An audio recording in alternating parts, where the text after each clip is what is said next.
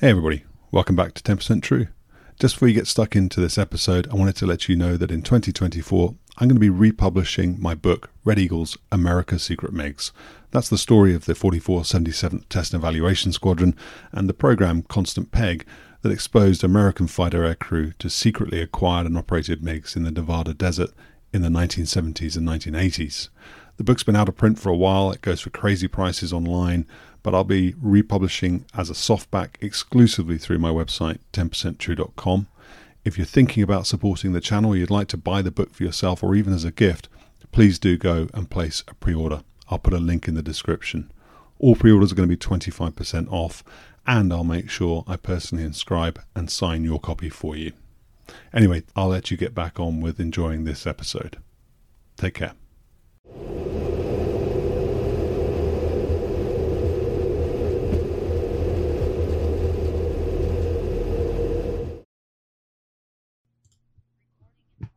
Recording that. Do my little clap for my sync. All right. And are you comfortable? You look like. Did you move your monitor? or Did you move your seat? Are you comfortable? Yeah. I mean, why wouldn't I be? I'm a fighter aviator. The universe revolves around me. Of course, I'm comfortable.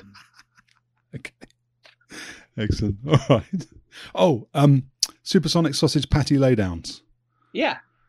do we want to start? Do we want to start with a story, or should we end with a story? Um, I'll start with a story. Uh, Okay.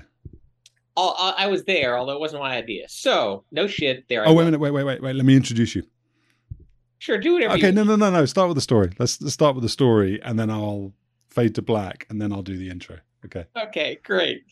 So, uh, I was in Saudi Arabia uh, on my first uh, operational deployment. So this was in 1991, 1992, um, winter time frame, and it's boring. It's the desert calm time period. You know, we're flying over Kuwait. We're not going over the Iraqi border. We're not flying armed.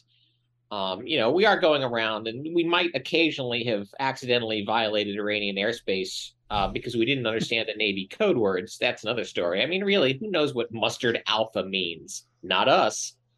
Um, and so one morning we were at breakfast, and one of the neat things about uh, the chow hall was that you could actually get pork products. Um, I probably haven't so- told the story about the time I smuggled 10 hams into Saudi Arabia, but we might get to that someday.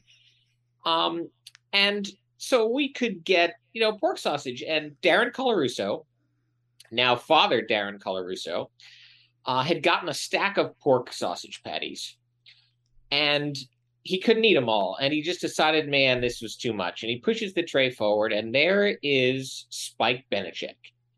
Now, Spike is one of our more brilliant and more offbeat Weasel pilots. I mean, he is a fantastic guy, a highly knowledgeable aviator, and really good with aviation history. So he knows certain things about the F 4, like how we originally got chaff on the F 4. So in Vietnam, um, the F 4 did not come equipped with chaff. I mean, that was a bomber thing from the Second World War and the F4 didn't have any, didn't have dispensers. But when the speed brakes, which are on the underside of the Phantom, they're hinged at the front, uh, and when they are fully closed, there's a gap between the inside of the speed brake and the underside of the wing, which has some volume. And so some random neutrino comes sailing through the universe and hits the right brain cell, and Spike thinks, oh, I know what I'm going to do with these. So he grabs the sausage patties, he wraps them in a napkin, he walks out to the airplane, briefs the crew chief, and stuffs them into the speed brake gaps. So he loads up his speed brake with pork sausage. And he takes off um, and flies. And, you know, by this deployment, you know, this was my second deployment in 1992, we were now flying over Southern Watch. So we were flying armed and we were flying over Tallil Air Base and Spike decides that he's going to do a supersonic 20 degree sausage patty laydown on Tallil Air Base. So he does it. I mean, he got nothing better to do. The Phantom could go supersonic with harms on board and uh, uh, hits the speed brakes. Presumably, the sausage patties come out. He flies home. He post flights. The sausage patties are gone. And a new hobby is born. so for the next week, we're all ordering sausage patties for breakfast and we're wrapping them in napkins. We're walking out to the airplane and we're stuffing them into the speed brakes. And every freaking day, we're doing a supersonic sausage patty laydown on Tallil Air Base. And eventually we had to stop because there were complaints made by the Iraqis, I think not because of the sausage patties, but because we were booming the the town and the air base, and there's actually some historical artifacts, uh, you know, around Tallil. Um, and they complained about the sonic boom. So, you know, sausage patties, the only people that ever actually found out about this were like wild dogs out in the desert who are walking along and they sniff something new and they go, Wow, it's my lucky day! A dust covered sausage patty. It doesn't get any better than this. Um, and that was it. Supersonic sausage patty laydowns, 1992 time frame over Tallil Air Base. And I was there, but it wasn't my idea. Star Baby, welcome back. Thank you for the um, in, in entertaining um, introduction. Appreciate it. Yeah, it's thanks. Obviously, I'm thrilled to be here. so, so we are um, we're doing part three of our Wild Weasel series, and so for anybody who's listening at home, if they haven't already, go and check out part one and part two, where we've already covered from the Vietnam era onwards. So we talked about F105, F4C, and the development of initially the, well, AGM 45 uh, ARM and then the, the Shrike. And then we've moved on to talk about in part two, F4G and the AGM 88, and then the employment of that combination very successfully in 1991, the deserts of Iraq for Operation Desert Storm. And that's where we're going to pick up here. So I guess the first thing then to ask Star Baby is having had that success with the pairing of those two things in Desert Storm, the success of the electronic triad, which was the EC 130 and then the EF 111 and the F4G working together to suppress the enemy air defenses and in some cases, of course, destroy those enemy air defenses. How did the Air Force respond to that? What was the Air Force's uh, plan going forwards? Um, the Air Force's plan was to get rid of everything old because it wasn't cool and because there was no leadership who understood what had actually happened and cared. So let me explain the EC triad, the electronic combat triad. So that consisted of three elements. Um, there were the F4Gs, who were your primary shooter element. There were the EF 111s, who were unarmed um, and were designed to jam enemy radars, acquisition radars, early warning radars, they used uh, a derivation of the ALQ 99, which was in the Prowler in the Vietnam era. It was upgraded. So the bomb bay was taken up by the ALQ 99. And I know you have an episode flying the EF 111, so that's covered in some detail. The third portion of the triad were the EC 130, and there's a couple of variants of EC 130, but this one was the compass call. And this is a C 130 airframe with a cheese grater on the tail. It's got an antenna array that, no kidding, looks like a cheese grater. Um, and which can actually come on and off, and it's got antennas sticking out every which way and bars here and bars there. It looks like some kind of crazy redneck, redneck welder got into a junkyard with a C 130 and started sticking stuff on. But everything there has a reason.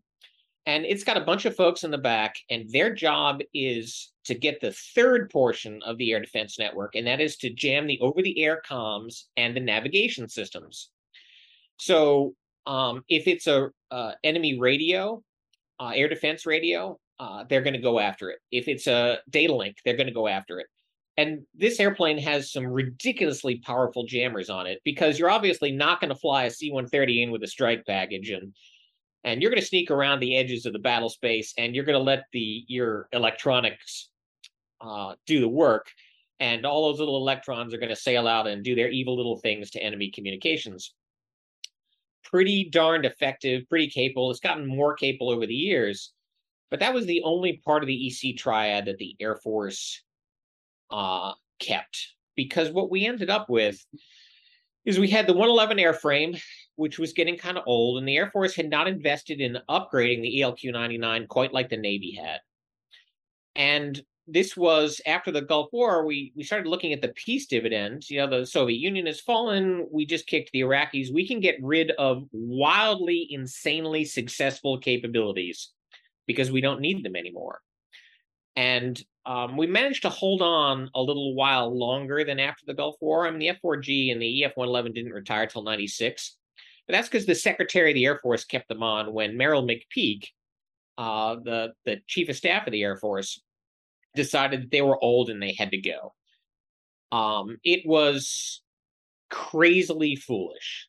And to make things worse, the Air Force did not have good replacements. It wasn't like they were getting rid of an older capability and hosting it in a modern aircraft. What they had was they had the F 16 HTS harm targeting system. And the the officers that ran that uh, and oversaw that program got enamored by what is honestly a really cool piece of technology. I mean, cutting edge at the time when it was fielded, but that it crammed down your sensor suite into a pave penny pod, this small little pod that goes on the side of the F 16. And that simply does not compete with 52 antennas and 25 line replaceable units and an EWO. Um, in in and if you were to have a list of all the possible things you would want in a system, the harm targeting system was better in one, okay? and the F4G was better in the rest of them.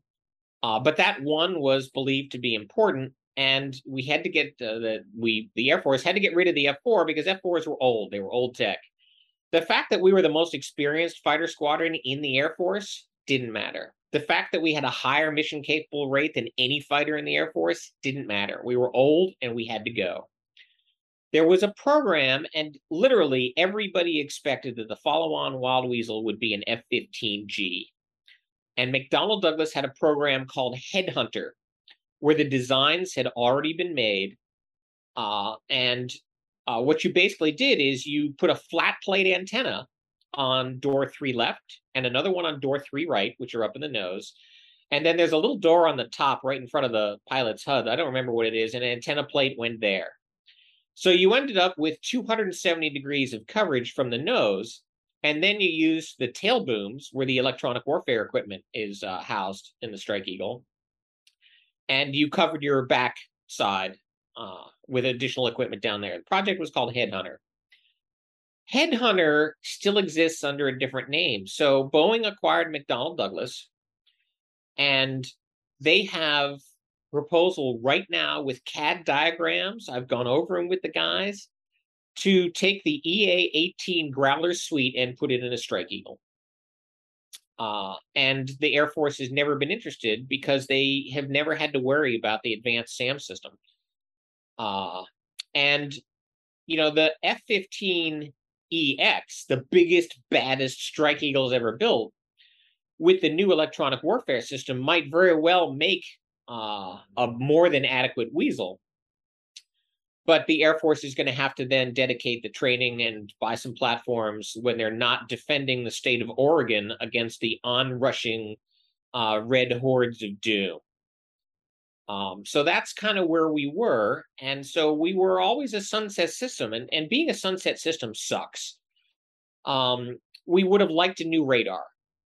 Uh, we would have liked Norden APG 76, which was on Israeli Phantom 2000s. That that had a capability that was a color, three dimensional synthetic aperture radar that could detect and classify a number of targets, including rotating antennas. That would have been awesome for us, but the radar was not capable of supporting AIM 7s.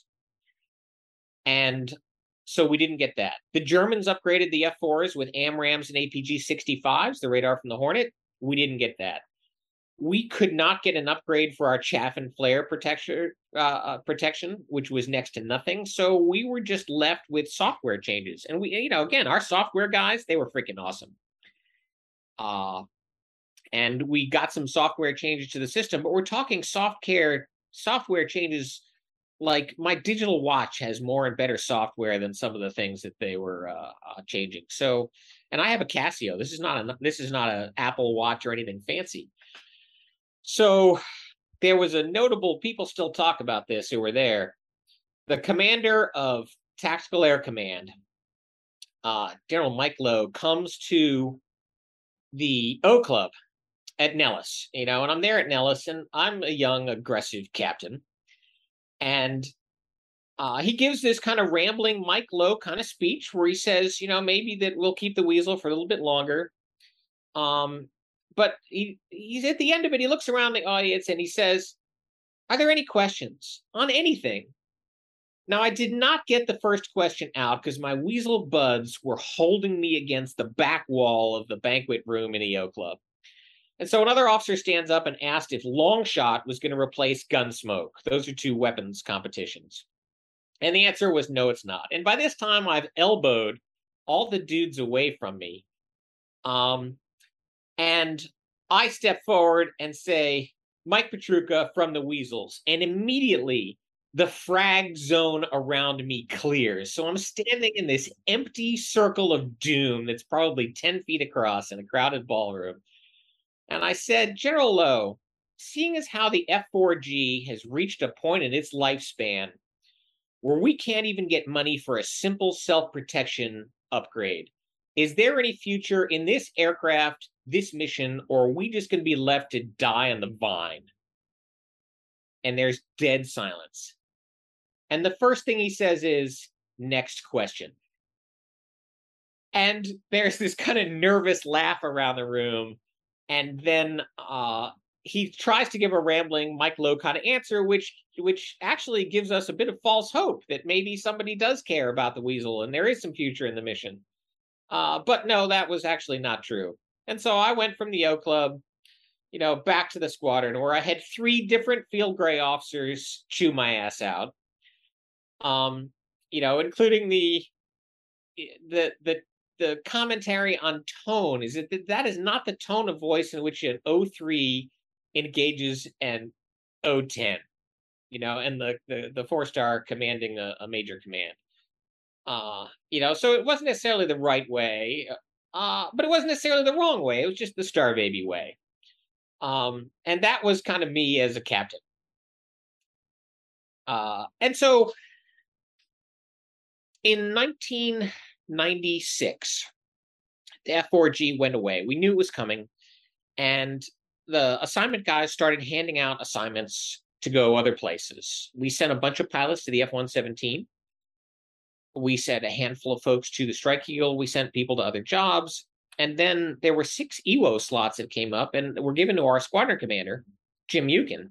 Uh, who is the, we refer to him as the doctor of ewology.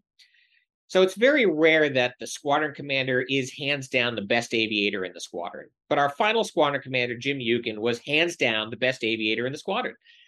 And he had spent his entire career flying every model of Phantom except for the year they forced him to go to Maxwell Air Force Base for Air Command and Staff College. Uh, otherwise, he was a flyer. He's a backseater. He was just fantastic. He was, you know, one of those guys that, that I will always look up to um, because not only was he capable, but he was a good dude. He was a good commander. Um, so he handed out six Strike Eagles. I got one of them, and off we go to Seymour Johnson Air Force Base. Seymour Johnson in 1996 was a swamp surrounded by pig farms and racists, and not necessarily my favorite place in the world. But that's where four Strike Eagle squadrons are. And at the time, er, two of them were operational. One of them was a training squadron, and one had just converted from being operational to a training squadron, the Eagles. And so we show up, a bunch of weasel guys, bunch of time, none of us with less than a thousand hours. I think every one of us instructors. And mixed in with the, the FTU class is a bunch of F 111 guys, all talented, none of them less than a thousand hours, all of them instructors. And we have a brand new training squadron who is doing their first TX course. Now, the long course is a B course, and it's designed for it's six months long. It's designed for new people, and you would occasionally put experienced aviators. So I think our first EWO to go to the Strike Eagle out of the 561st Fighter Squadron was Scott Sleeper, Sleepy. Sleepy went to a B course. He got to spend six months in Seymour learning everything he needed to learn. The short course was about three and a half months, the TX. So we have a, a new squadron just switched over to training, and they get this TX class filled with a thousand hour dudes with combat time over Iraq. And, you know, a couple events kind of set the stage. One was the uh, BFM ride, Dennis Malfer, Malf, again, one of my favorite pilots. I've mentioned him before Malf is sitting in a briefing, and there the instructors are about to draw out the BFM and how you do this. And he holds up his hand. He says, "Stop! You don't need to teach me the basics of BFM." And that kind of set the stage for how this class was going to be viewed. And I remember another case. So my crude pilot was coming out of a 111 and F117 background. Uh, student pilot with, is in the same way that I was a student EWO, because uh, you're all students again. And he had no air-to-air experience. It's not what he'd done in the background.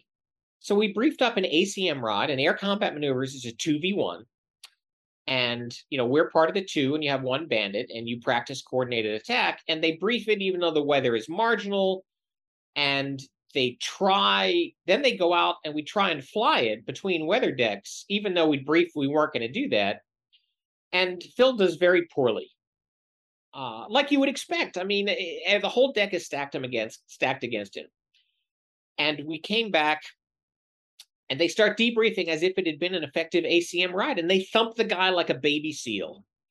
And at the end of the debrief, he steps out of the briefing room. Everybody's going to leave, and I let him out, and I close the door, and I turn back around to the instructors, and I extend the debrief, and I give them an extensive verbal dissection of how their instructor techniques sucked, okay, and how they were inappropriate, and how they had just thumped a dude with no experience like a baby seal. So again, here we are, uh, an experienced class, not willing to suddenly behave like we're the new guys. Um, part of that is ego. Part of that is we do have uh, experience. Uh, and so we were just not the best group of guys to sit back down and be the meek students and try and be the information sponges, which would probably have been the better approach uh, I just don't think as a group we were capable of it. Uh, I certainly wasn't. There was no freaking way. Uh, so anyway, we went on, and I got uh, assignment to Lakenheath. and this actually set the stage for later Strike Eagle successes because a lot of Weasel EWOs ended up at Lakenheath in the late '90s. So we had me, we had Judy Garland, uh, we had Scott Schleeper. Uh, you know, we had a number of guys who were very talented, who had been instructors in the G model, uh, who understood SAM suppression. And so the Strike Eagles suddenly got an infusion of guys who knew how you were going to deal with SAMs, even under conditions where you did not have harms. Because, of course, the F4G planned on delivering a bunch of different weapons. Uh, from cluster bombs, which are dumbass, totally worthless weapons and always have been, uh, to Mavericks or something stupid like that. And now we had a day night capability in the Strike Eagle. So that knowledge base was now resonant. So when we did the the SAM kill, which was the 494's first uh, SAM kill in the late 90s, that was all executing a plan that the Weasel EWOs and pilots from earlier uh, squadrons had put together was in the wing weapons book so when we executed the attack against the SA-3 in Mosul at the end of 1998, that was all something that the squadrons, the two squadrons at Lakenheath, had literally been training for years because we got this infusion of knowledge. So as much as we talk about systems, the most important part of the Weasel mission is the crews. Uh, and so we had a time frame under which the crews were available. They were in a new airplane. They knew what they were doing, and opportunities kept popping up. So, oh, can I can I pause you there for a minute? Yes. And just go back a little bit in time then. So, and we'll come we'll come back to where you are at the, the point in time where you've got to Lakenheath and Heath and you have this experience. Um, and for anybody at home who's sort of thinking about um, where this is going, what what you're going to end up doing um, is showing us some video of some strikes that were flown by the 494th at Lakenheath and presumably the 492nd as well in um, the, well I always call it the Balkans but former Republic of Yugoslavia territories uh, during the 1990s and then of, of course we've referenced the, the, Mosul strike in Iraq. So that's where we're going to go with this. But I do want to just come back a little bit to the interim period before the F4G went away. So in part two, we talked to, I mean, Besa talked, uh, Besa talked about flying um, hunter killer missions with F-16s out of Turkey during Desert Storm. Spangdahlem during the early 90s then had a mixed force of F-16 CJs, which is the the Weasel variant of the F-16 with the HTS that you've referenced, and, and F-4Gs. Let me what, let me correct you on that before you finish the question. Go on The force at Spangdahlem was Block 30 F-16s, not CJs. Uh, they did not have HTS. Carry okay. on. All right. Okay. So, so, so, what was then the handover period? And, and I and I recognise what you've just said about the most important thing not being systems but being people and knowledge and um, you know that that sort of wisdom and capability that, that those things bring. But what was the handover period? What were you thinking? Because you said there were nine, there were ten criteria for HTS, and it was only superior in one of them. What was that? What was that criteria? Can't what did you, you, really? Th- you can't tell me. Okay. What, what, so what did you really? What were you really thinking about it? Were you thinking with this system and this person, that aeroplane won't be able to go out and be effective as a deed or, or a seed platform? What What was your take on what was replacing the F4G? Oh, my take on it was that this was this was a huge mistake. Now the the the official term that general officers use when they talk about not replacing a capability or slowing down a capability delivery, they talk about we're going to accept some risk. Now you have to understand what what accepting risk means when a senior officer says it it does not mean that that specific individual is accepting risk. What that individual is doing is avoiding career risk. And when they accept risk, it means they are offloading risk on the some poor schmuck down the road who is going to have to deal with the consequences of the decision that is made. So, because of the drawdown and because the Air Force really dumped electronic warfare in one chunk, Okay, they just dropped it after the Gulf War uh, and decided that it was a Navy capability. And the Air Force, with the exception of the EC 130, the Air Force wasn't really interested in it. And so the center that supported us with General John Porter at Eglin Air Force Base, that went away. Um, we lost our senior EW advocate and we lost just all that expertise. And so I felt that the F 16 guys were being handled this ball of goo that they were going to be fighter aviators and they were going to give it their best shot, but they hadn't been given the tools to try and do the mission. And so by accepting risk, it was essentially putting the force at greater risk uh, because you were ending up with a system that that did not have the capabilities. And in many respects today, you know, a quarter century later, still does not have the capabilities that the F4G had. Um, admittedly, again, they're not carrying around all those those black boxes. Uh, so that's how I felt about it then. I still feel that same way about it now. And I tried to bring a brief into the Army Navy warfighter talks in 2000 or 2001. And I was scheduled to give a brief, and through some air staff maneuvering, uh, the brief I was going to give, which was talking about the dissolution of Air Force defense suppression capabilities, was overrun by a happy, happy, we're great, rah, rah kind of brief uh, given to a bunch of admirals that never changed anything. It just said, we're all right. So that's, we were accepting risk. Or more accurately, again, risk was being offloaded on the future aviators. And when the O'Grady shoot down came around, I was of the view that that would not have happened if an F4G had been there. In retrospect, it absolutely would have happened because the tactical execution on O'Grady's part was fairly poor, but at least there might have been a chance at getting some revenge. Oh, can you dive into that a bit? So, when you look at the the shoot down, uh, what you find is a lot of maybe the Serbs did this, maybe the Serbs did that. What you end up with is a piece of radar warning gear that was regarded as close to fall, uh, prone to false alarms and was probably displaying the wrong signal. Um, so continuous wave signals are difficult to tell apart because they're continuous wave signals. It's not like you have a pulse train. So depending on the frequency band, that's how you need to, to sort out. So is it a clamshell, which is continuous wave? Is it an IHawk? Is it an SA5? Is it an SA6? Well, whatever was being displayed on the radar warning receiver was not SA6. It was another continuous wave illuminator. And it was ignored by the pilot, and he ate an SA6. Uh, so I felt at the time, had there been a more intimidating SEAD presence in the part of the F4G, that he would not have seen uh, a bunch of false alarms as the radar came up and down because an F4G would have hammered it.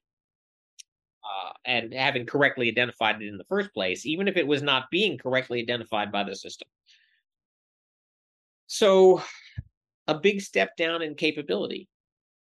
And without getting into comparing various lengths of one's reproductive organs, I would put the F4G's EW suite up against a modern system for capability, and that includes F22 and F35 across its band with an EWO, uh, the whole works. I'd be happy to match them, uh, in an operational environment, point for point. System was that good. So the the obvious question. So one of my rules on this channel is not to um, challenge too strongly because ultimately I'm asking people for their opinions, which is what you've just given me. But are you are you familiar enough with F thirty five capabilities, F twenty two capabilities to really make that assessment, or are you are you sort of having to fill in some blanks in order to to to come up with that opinion? Yep, not going to answer that question either. Can't. Okay, so let me ask another question. Um, going back to uh, the decision by McPeak to remove these old aeroplanes, let's say. What role did the Air Force's love for, let's say, stealth or low observability have in the removal of these aircraft and then ultimately a capability?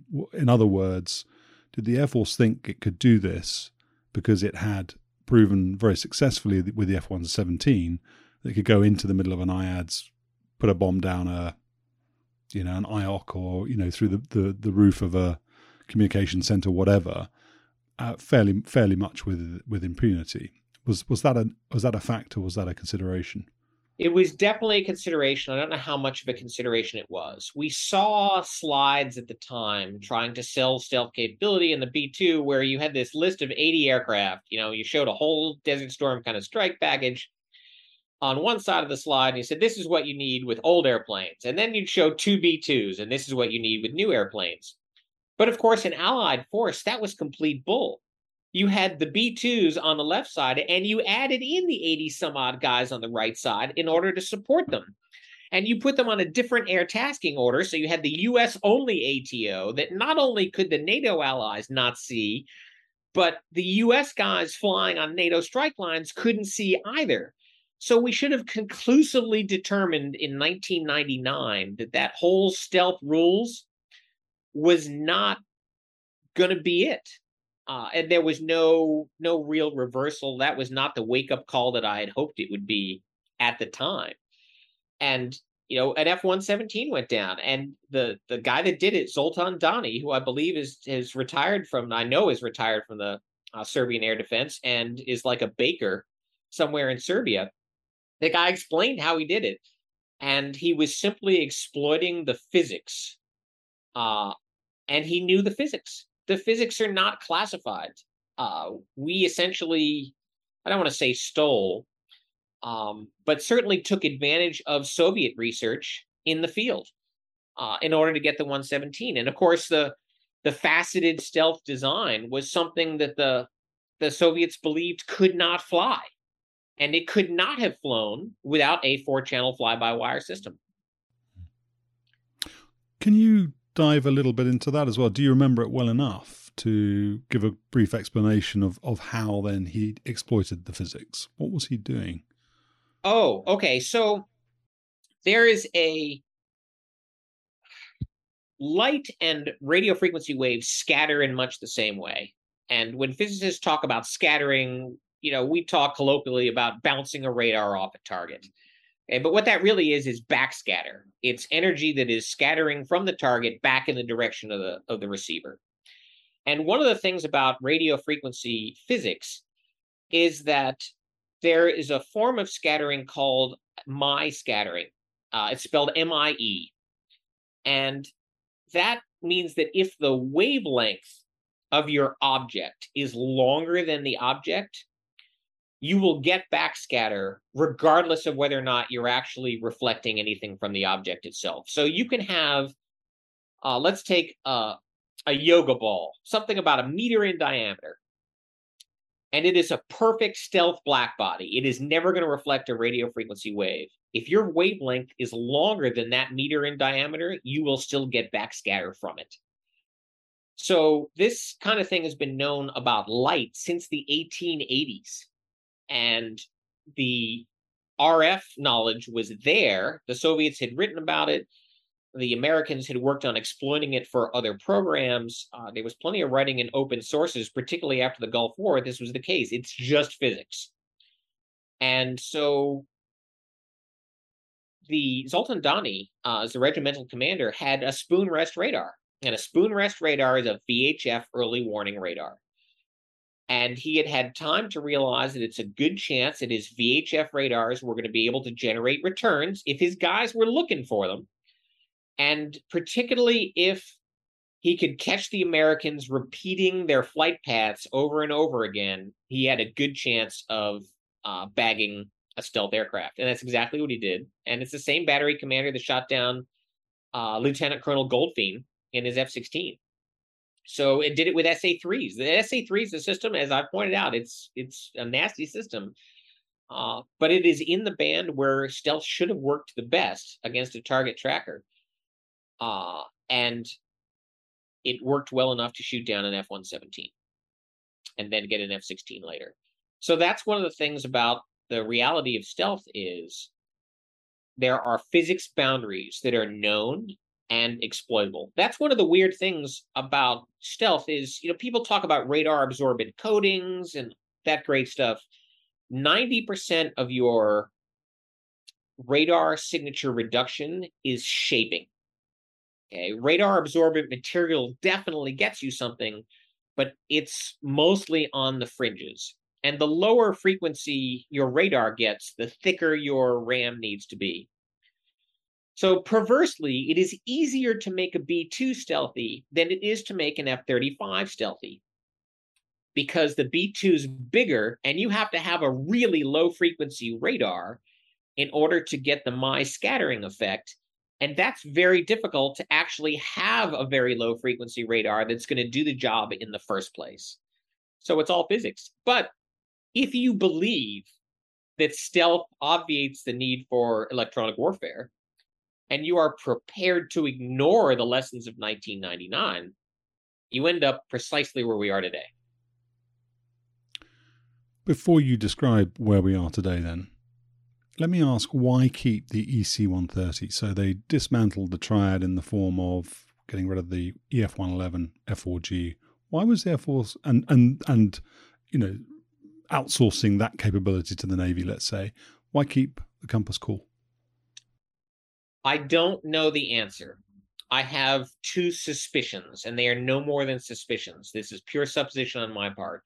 One is that there was no other joint capability that could fill its place. So we could not put the fig leaf of, well, the Navy has prowlers in front. And the second is I the congressional delegation from Arizona, where they're based, is very powerful. Which is a peculiarity about the way uh, defense contracting works in the states, doesn't it? That you, if you're if something's going to be built in your state, then you're more likely to prevent or based in your state. And then, well, I suppose it depends whether or not you, your communities support there being an airbase or support there being a, a manufacturer there, but it has a big bearing. Right, exactly. It has a huge bearing, uh, and that's what the F thirty five program uh, was deliberately constructed that way to put suppliers in every uh, state, well, 48 states, I believe, so that it would be an impossible program to kill. That was a deliberate program construction tool that worked like a champ. Wow, I didn't know that. That's um, clever. Very, I mean, the guys at Lockheed from a program management side, they're very good at selling airplane programs. I mean, you can look at the Lockheed bribery scandals that got the F 104 into Europe And yeah, okay, so they were illegal, but it was still brilliant. Hmm. Okay, so so let's let's get back then to it. Maybe let's do this in reverse chronological chronological order then. So so what's your précis of where we are today, and then let's go back and start and talk about then your arrival at Lakenheath and what was happening geopolitically and and within the sort of old Weasel community in terms of transferring that knowledge to to the Strike Eagle world. So what what where are we today in terms of where we are today is we're rebuilding our electronic warfare capability. And I don't have good insight into how that's being done. Uh, it's going to be a very difficult thing to do because the knowledge was lost. I mean, the last, the senior ranking Weasel EWO was Judy Garland, and he retired a number of years ago. I was the last, I think, Weasel EWO in uniform. Uh, so I don't know where the knowledge base is going to come for rebuilding electronic warfare. I think a lot of mistakes are going to continue to be made in that process. It's a tough rebuilding process. I think that we are maybe not as far back as we were relative to the threat in 1965, but I would say we're not far ahead of that.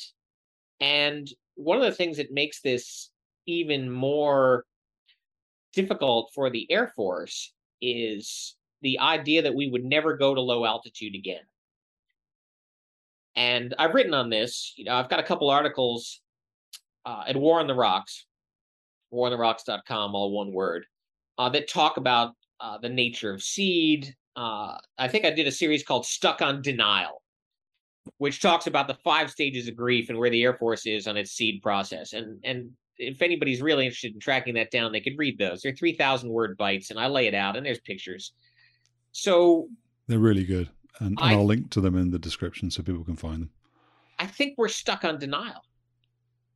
And what you see in Ukraine is watch some videos. Look at how low the Ukrainians are flying to avoid the SAM threat. Okay. They're flying low. I'm seeing helicopters at altitudes of less than 30 feet. And regularly, I fly in the daytime at 50 feet. I did it yesterday, where you're looking up at nesting birds. And it's not as low as it seems when you're at 60 miles an hour, which is the regime that I'm testing in. But when you're at 110 knots, that gets a whole lot lower. You have low time to impact. And I'm seeing Ukrainian fighters posting video of them flying very low altitude. And it's one of those things that we're going to need to make sure that we do not lose the capability to do, because it's going to be a combination of low altitude and electronic warfare and skilled aviators that are going to defeat the next high end air defense system. Because when you look at the advanced systems used by both Ukraine and Russia, they're doing pretty well if you try and go up and mix it up at medium or high altitudes. And they're doing less well when you stay low. So that's where I think we are now, stuck on denial, rebuilding. It's interesting you talk about being how far sort of ahead or behind the curve you are relative to 65. I, I my knowledge of history from that period is not that strong, but I, I think that was around about when the first F4 was shot down by an SA 2. And of course, prior to that, the, the Taiwanese U-2s were being shot down, um, and and uh, you know there was Gary Powers, and we so we knew we knew as in the West knew about the SAM threat, but nobody had really done anything about it. And and so then when that first F4 was shot down in around about 65, something like that, by an SA2, I think everyone was was sort of surprised by it. So hopefully we're we're not close to where we were um, back in in those days, uh, and we are a little wiser, a little bit further ahead in, in terms of having technologies and capabilities to defeat these systems. I have hoped that for years, but I left the Air Force not believing it was true. Because every time I got a peek under the curtain, I thought, oh, yeah, surely they've hacked this problem. And I got a whole long series of, uh, no, damn it. I'm not even sure that the problem adequately exists. So I don't want to be a doomsayer. Again, we have, you know, well-trained crews and plenty of smart guys who are working this problem but I do not think we have an appreciation, nor do we have actual combat experience. We flushed all of that down the toilet after the Gulf War. And we, yeah, I was trained by some of the guys were Vietnam era crews. We learned lessons from guys that flew F-105s in Vietnam were our instructors. I mean, one of those lessons, F-4s, by the way, burn. Why is it important in your when you're doing F4 conversion training? Why is it important to learn that F4s burn? Because F-105s exploded. And the guys that were telling us that wanted us to know that F4s burned. They did not explode after taking battle damage. So you could afford to stay with your F4 long enough to get to Laos or the Gulf of Tonkin where you could bail out, unless your flight controls burned through or it got too hot in the cockpit, and then you just had to go. But even silly lessons that you won't find in the tactics manual. I mean, what is Phantoms burn? Phantoms burn. Critical tip. Let's go back then to the mid '90s. So you, you've you've got to Lakenheath. It's you and a bunch of other sort of crusty old. Well, I say crusty. I mean, you, the the picture in, in, the background here. That's from around that time period. You said you were a senior captain. It is. That's '99. You, you, were 32 years old there. I'm not trying to look like Star Baby, by the way, for anybody who's wondering. And this is Star Baby in in in a, an F-15E with some GBU 24s loaded up on the the bruise. Um, so, but that's so. So, the, so, so let, let uh, me allow you to continue that story then. So, can I ask the the first question then? Is so you've got a bunch of F111 guys who've gone to the F15E. You've got some F4 guys who've gone to the F15E. Did anybody look at you and appreciate the knowledge and the experience that you were bringing to that airframe, or were you just starting from the beginning again. This is a new aeroplane. We're going to learn how to go and do loft deliveries, low altitude laydowns, toss, you know, LGB stuff. Or, or was somebody saying, you guys have this corporate knowledge around Weasel, DEAD, SEAD. We need that documented. That's going to become part of the syllabus or our doctrine here at Lakenheath. We're going to have days where we go out and train to that. Both. So we still had to learn to fly the aircraft uh, we still had to learn the new capabilities. We had to learn the new systems. Although uh, the Strike Eagle makes that relatively easy. I mean, compared to the Phantom, I mean, come on. But and a lot of the knowledge because these are both McDonnell Douglas products. So certain things you learn, like uh, when you're at high AOA, when you've got the stick back in your lap, you don't move the stick left and right in a Phantom to roll. If you try that, you end up with adverse yaw. You actually roll with a rudder. Strike Eagle does the same thing keep your stick back, keep it centered, you roll with a rudder at high AOAs. There are certain flying characteristics that are common, uh, but we still had to learn those. But I won't say we had instant credibility, but there was instant recognition that we had knowledge at Lakenheath when we we started trickling in there. And part of that, the guys that arrived early, you know, I, I arrived behind the leading edge. Guys that showed up earlier than I did, they kind of built the cred for the rest of us because they were sharp dudes so when I came into the squadron at Lakenheath, I started doing a couple things. When when I was at FTU, I already had written mission need statements for the replacement of the radar warning gear and the jamming system. Uh, because I came out of a a system where the electronic warfare capability was great, and I went into a, a strike EO where the radar warning system was garbage in 1996. So I wrote the urgent mission need statements. But I was told, you know, by a one star at uh, ACC headquarters, if it wasn't an F 22, they didn't care about it, which turned out to be largely true. Nevertheless, we, we got out there and we started having an immediate impact on tactics. We had good threat knowledge. We had some good weapons knowledge. Uh, we understood how we were going to be supported by other harm shooters. So we really had good package integration knowledge. Uh, and the F4 guys and the 111 guys brought some additional skills. So, for example, Strike Eagles in the 90, that was, we'd already taken some hits in training. And one of the big hits in training is we didn't do enough live munitions drops, and we didn't do enough munitions drops writ large. Um, we had slacked off on that to save money but we were still flying around 300 hours per year. It makes a huge difference. You fly that kind of time, and your sorties are 1.1s, 1.3s, 1.8s if you go up into Scotland. That's real solid training time. And and the UK is a good training environment, and we have plenty of other NATO nations to do other training with. Uh, it was good if you spend the kind of money on readiness and flying your airplanes. If you can, if you you know invest in the spare parts to keep them flying then you have well trained crews and you can train them in a bunch of things. So in the 90s at Lake Lakenheath, there was too much. Nobody was going to be qualified in everything that we did unless you brought that qualification from another Strike Eagle unit or from inside. So, for example, I was not going to be an instructor and a nuclear strike guy, TUI, and a uh, you know close air support guy and an AGM 130 GBU 15 guy. Uh, there was no way. Um, so I had to prioritize what I was interested in, and I was interested in being an instructor because, again, remember imposter syndrome, right? Uh, so I've got to work my way. That was the thing that I uh, thought was most important. And the guys coming from the 111s had already used GBU 15s. So we'll talk about those in a bit. But GBU 15s and AGM 130s, those guys were fast tracked for those systems, obviously, because they already knew how to do them. So I ended up, you know, on the Wing Commander's certification board for nuclear strike, TUI, um, which is a way of actually avoiding um, extra work. I don't want to digress into that. Ask me about that someday. We'll talk about my one and only nuclear strike certification.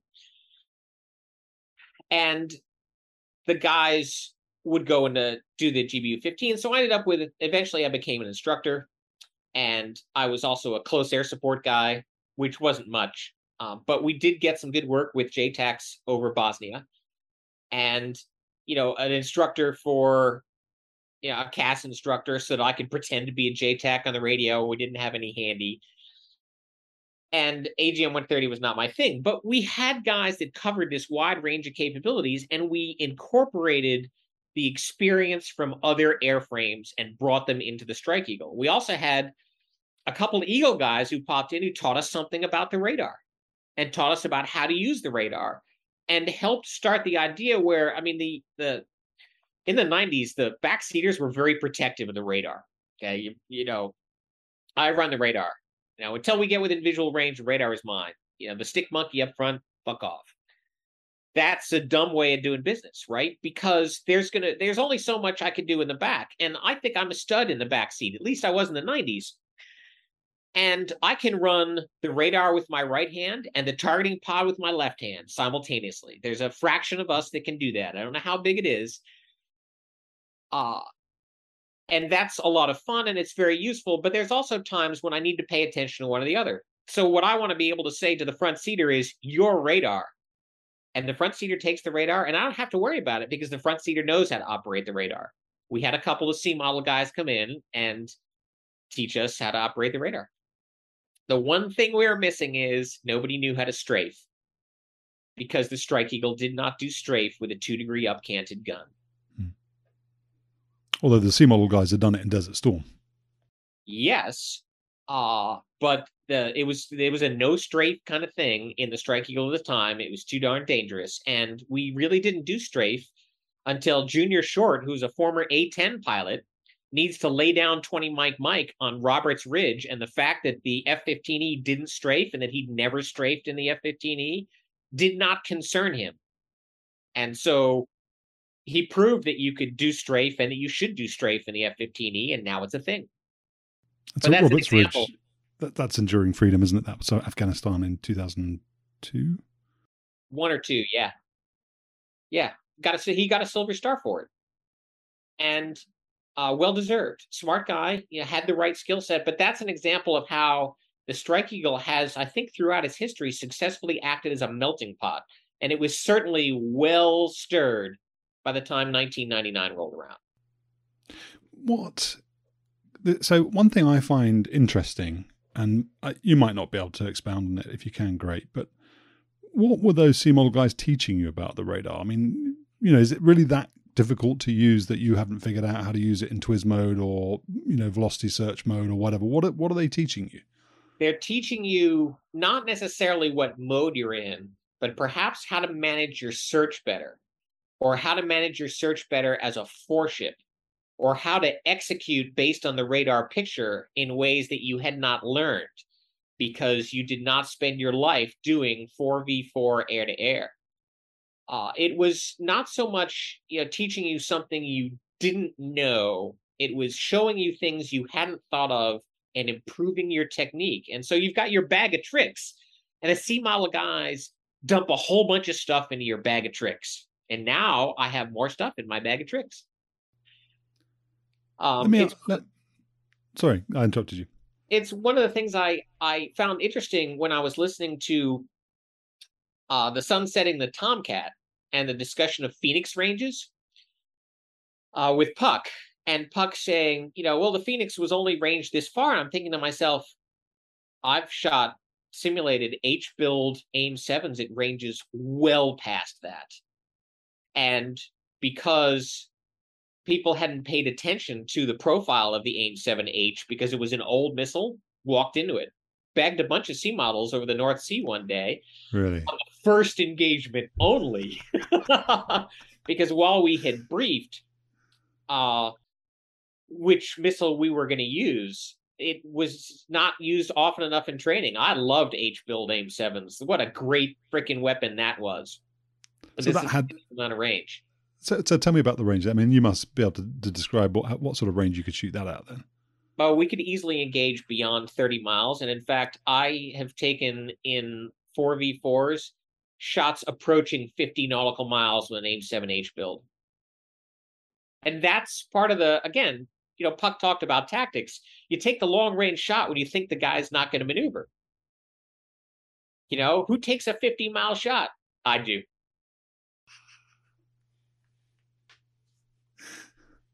When when you talk about bag of tricks, the obvious question that comes to mind, and I think I probably asked this a few times of, of various different guests, is at what point do you reach uh, saturation? So you've got so many different missions. You've uh, it's quite insightful actually. You've just described how you'd have an AGM 130 guy and a GBU 15 guy, and you couldn't you so you pick your battles. You pick what you wanted to be good at. Um, that's sort of news to me. I didn't know that there was sort of that division.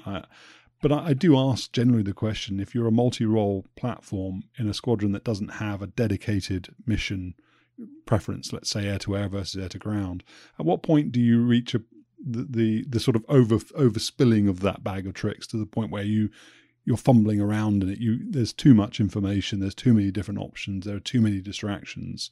No, that and never how do you happens. deal with that? It doesn't happen. Not not in that particular mission sense, right? Because uh, your bag of tricks essentially it's a question of proficiency. So the important part when you only have 300 training hours a year, which is a bunch and should be considered our minimum, when you have 300 training hours per year, you can only stay proficient in so many things. So you focus on things, and eh, squadrons do this all the time. Like if you look at an F-16 squadron out of Aviano, not everybody's qualified as a FAC A. It's a limited number of guys in the squadron qualified as a FAC A. Uh, there was a time frame when squadrons would have a limited number of guys qualified in HTS because you have to be able to maintain a certain proficiency in order to be effective at it. So it's not an in the cockpit moment of you become saturated because your brain can only handle so many things and you've overstuffed it. It's a question of how many things can you remain proficient at. And what we could remain proficient at at 300 sorties a year is we could remain pretty good at air to air. And we could remain pretty good at dropping laser guided bombs or even dumb iron in a variety of deliveries. And then we had the nuclear strike, which we were good enough at because it's a no fault. I mean, you got to be 100% all the time. Um, and then you just had to start spreading the lower probability things around. So the squadron as a whole, at the 492nd, 494th, really good at air to air for a Strike Eagle squadron, really good at air to ground, we could do time sensitive targeting, but not all the crews could then do everything in the low numbers of the specialized weapons or specialized tactics. And specialized weapons would be something like an AGM 130. AGM 130, was, right. Or specialized tactics might be close air support. Okay. Um, and yeah. So you're going to, you're going to talk about that particular system in a minute. So let me ask you one more question before maybe you sort of pick up the the narrative and around the geopolitics and what's happening and how you ended up going to war. And you referenced that first shot in the Balkans, but so you arrive at Lakenheath, you have this knowledge, you're um, an expert in going out and killing or suppressing SAM systems. What did you think about then you've just said, you know, you wrote up the requirements for a new RAW or electronic warfare suite, whatever. what did you think about how you would use the aeroplane to go and hunt SAMs or to suppress SAMs? What, what were your options? The options were to gang up on people. That's where I started because the AGM 130 had not entered my consciousness because it hadn't really been fielded. Uh, then when the AGM 130 came on, I didn't need to actually do anything about that. The guys that were the AGM 130 dudes were, oh yeah, 25 miles, make my day. And they went right into SAM killing mode. So I thought that we were going to have to do things old style. We would take advantage of numbers. We would, if necessary, go low. Uh, and we would deliver what we used to call hard ordnance. So as a, as a guy flying the F4G, I'd said, man, I'm never going to deliver hard ordnance on a SAM meaning kind of free fall ordnance, which is again easy to say when you've got a harm and when you don't have a harm, you're okay. Well, guess what? I guess I have to deliver hard ordnance on SAMs.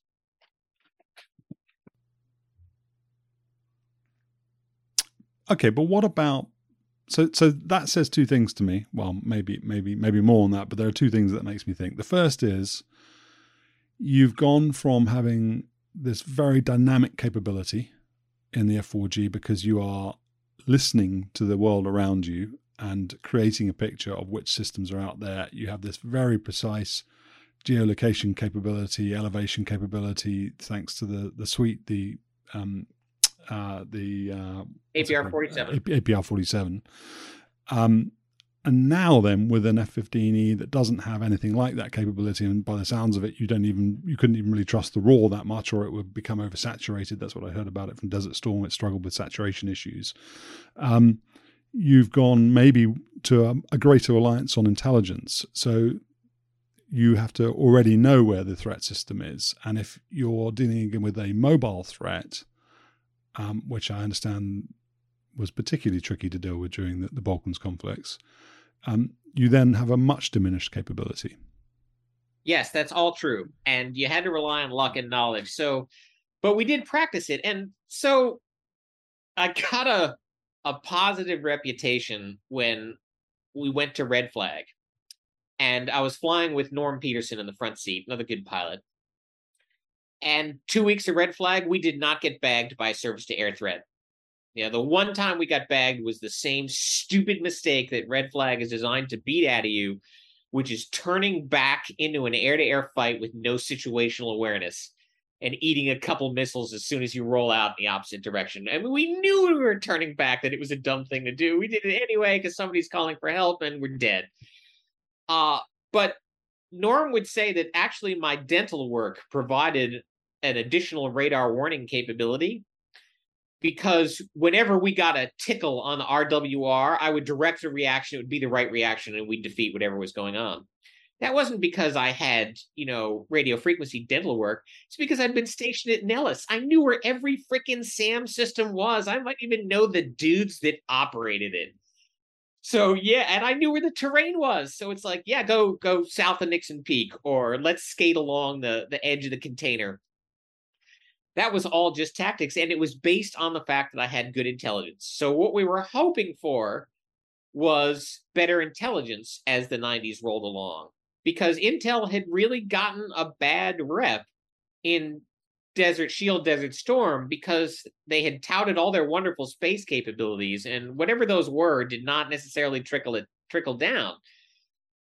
So we were kind of banking on better intel and hoping that harms thrown in by the HTS guys were going to do their job, even if it wasn't the best possible harm shot, it was still a harm shot. We still had defense suppression guys, and we still had jammers around. Uh, because we had we did have the prowlers, even though they were a total pain in the ass because of their slow airspeed and the fact that uh, um, they were difficult to keep track of because once they started jamming, they kind of turn into this ball of electromagnetic fuzz. You might have time talking to them, you might have t- uh, trouble getting information from them. Um, they jam their own onboard systems. That's just the nature of a powerful jammer, right? Electromagnetic interference. So prowlers were always, as a mission commander, they were always my hardest problem to deal with in terms of situational awareness. Uh, but we had all the pieces together and we were confident and we had experienced guys and we had a good skill set. So in the 90s, we were about as well prepared as we were going to be for a surface to air missile threat.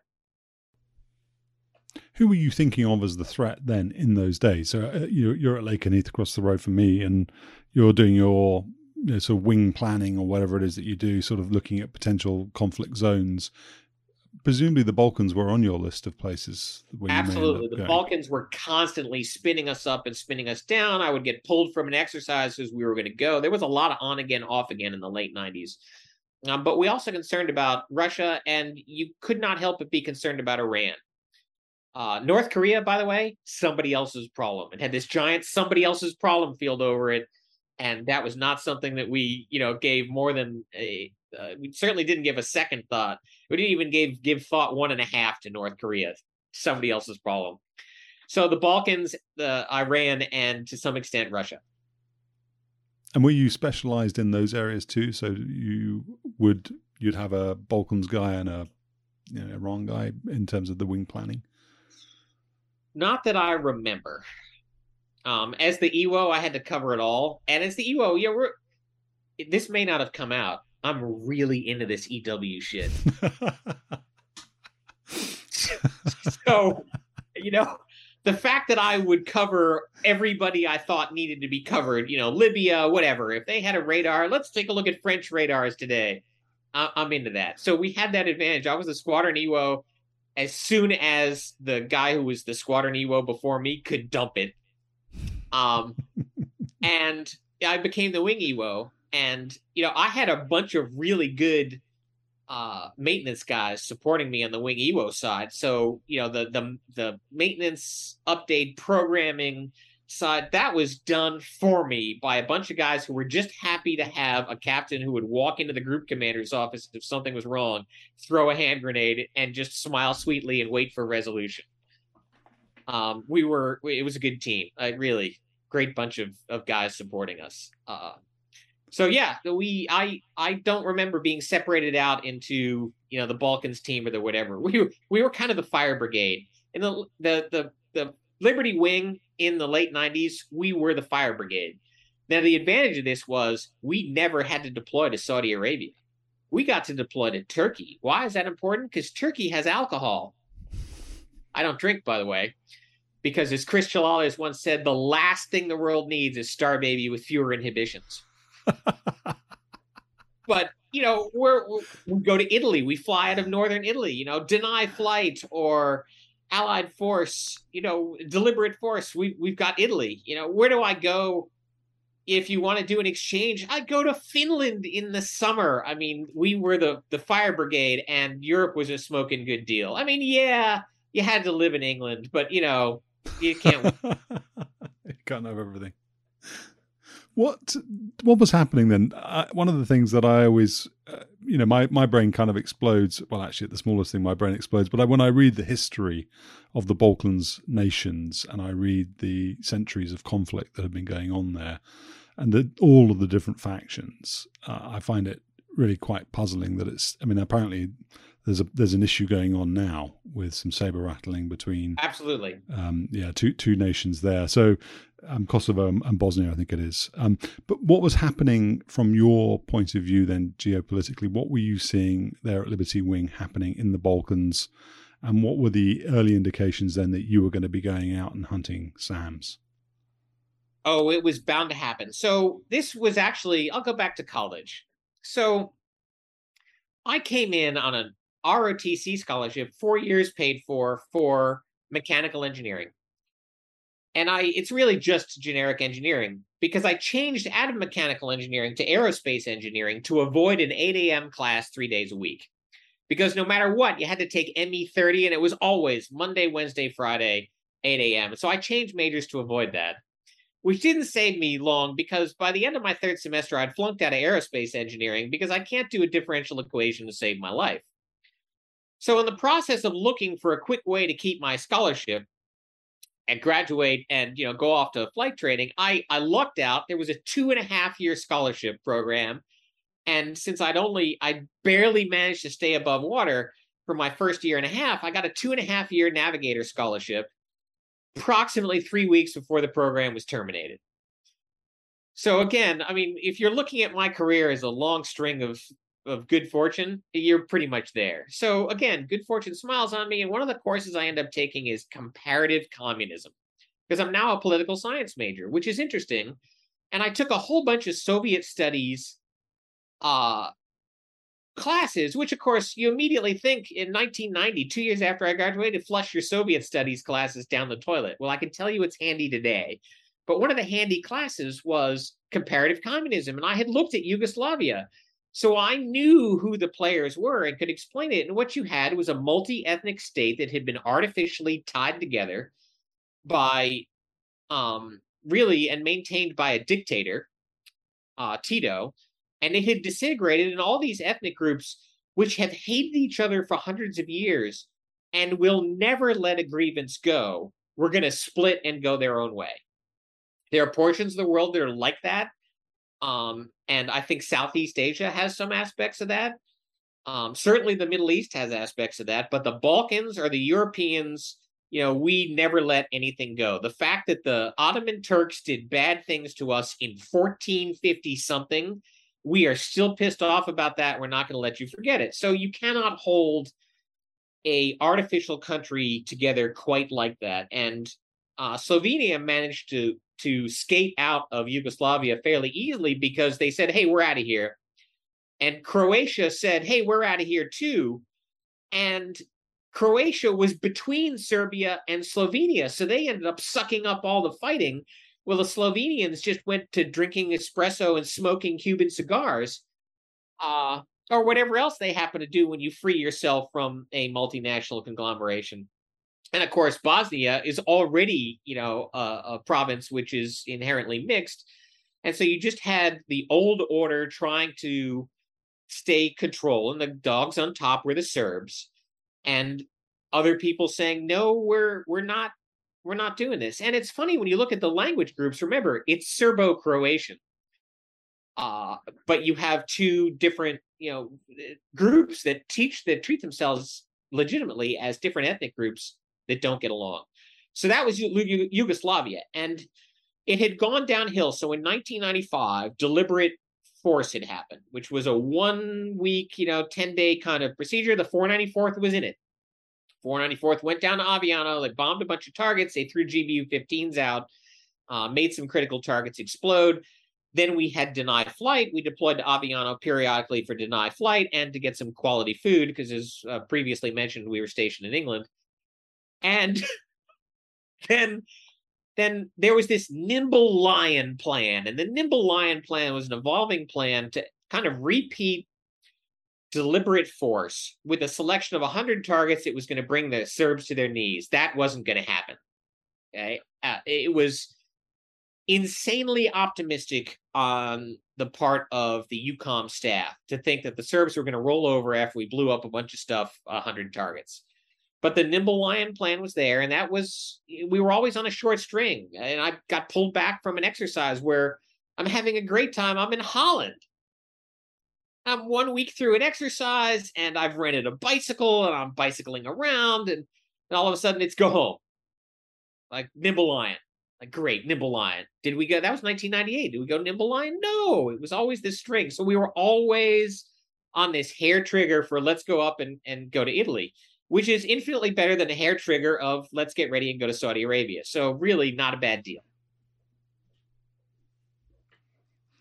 So when did you when did you deploy them to Aviano? You yourself? When was your first? So I had previously deployed to Aviano several times. I had uh, technically deployed for the deny flight period. So I say I've been in the no fly zone, and deny flight has a specific time period that's listed, but it continued all the way up to Allied force. Okay.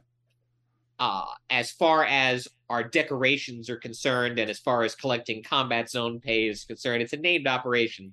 So I was down there a couple of times, including one time that was one of the most embarrassing professional experiences of my life. Is we I I'm the chief of mobility at the time. I fly down as part of the advanced team. We're going to bring a bunch of strike eagles. We're going to do deny flight.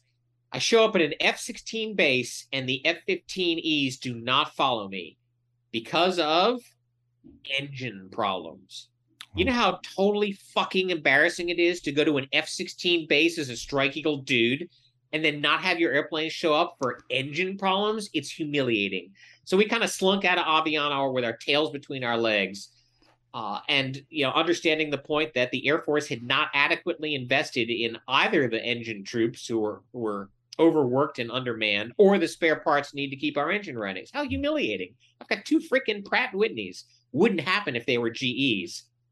I was going to ask. So, is it? I, have flown the F-16 Aviano. I can't remember what the engine is though. Is it? Uh, are they using fifth, using 42s or 40s? Um, yeah, I can't remember GE 40s. engines. Or... It's block okay. 40, so I think they're Pratt engines.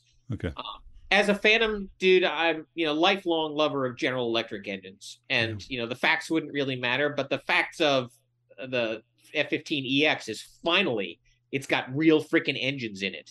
Um, I think the Tomcat experience would have been totally different if it hadn't been the TF30. The 111 experience would have been a total experience if it hadn't been a TF30. Uh, I find the Pratt and Whitney dependable engines logo laughable, although they Pratt and Whitney Canada makes a great turboprop. How's that for a shit sandwich? right there we go.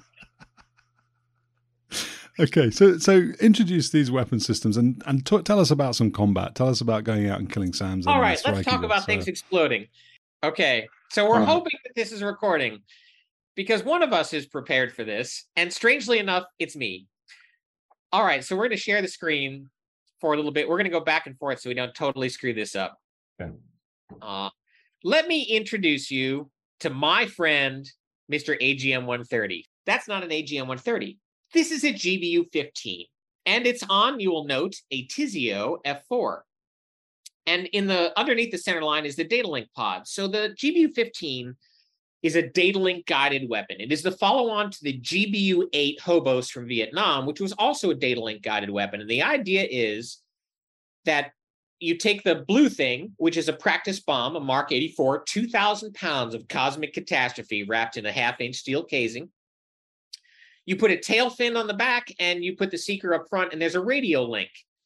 So, what you are uplinking to that data link pod is the picture from the TV camera in the nose. And what you are downlinking from the data link pod is control input so that you are actually flying the bomb.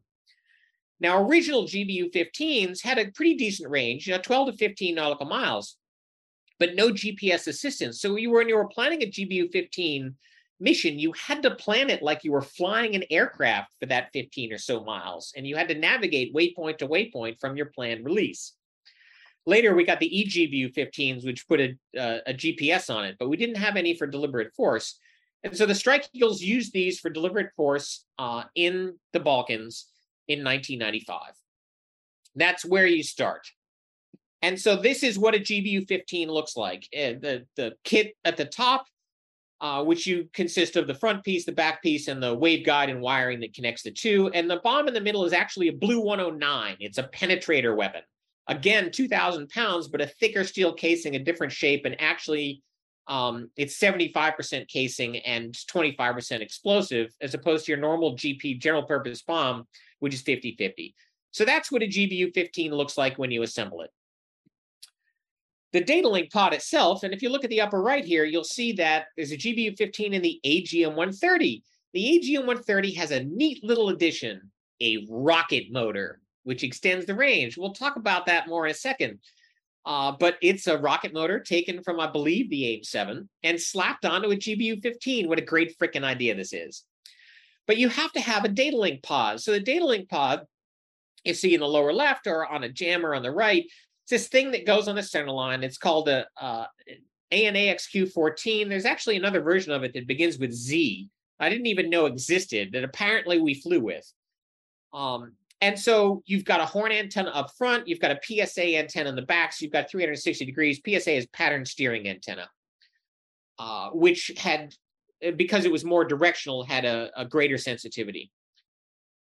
We didn't just use that for the GBU 15 and the AGM 130. We used it for what we called the RTS Rapid Targeting System, also known as GoldPan. So some genius thought, well, if you're gonna if you have an uplink that is going to accept a TV picture, why can't I uplink pictures to the cockpit? And so what we had in a van uh, in Italy, which is pretty much where it lived, is we had a transmitter that simulated being a bomb, only much more powerful, tied to an overhead projector and a camera.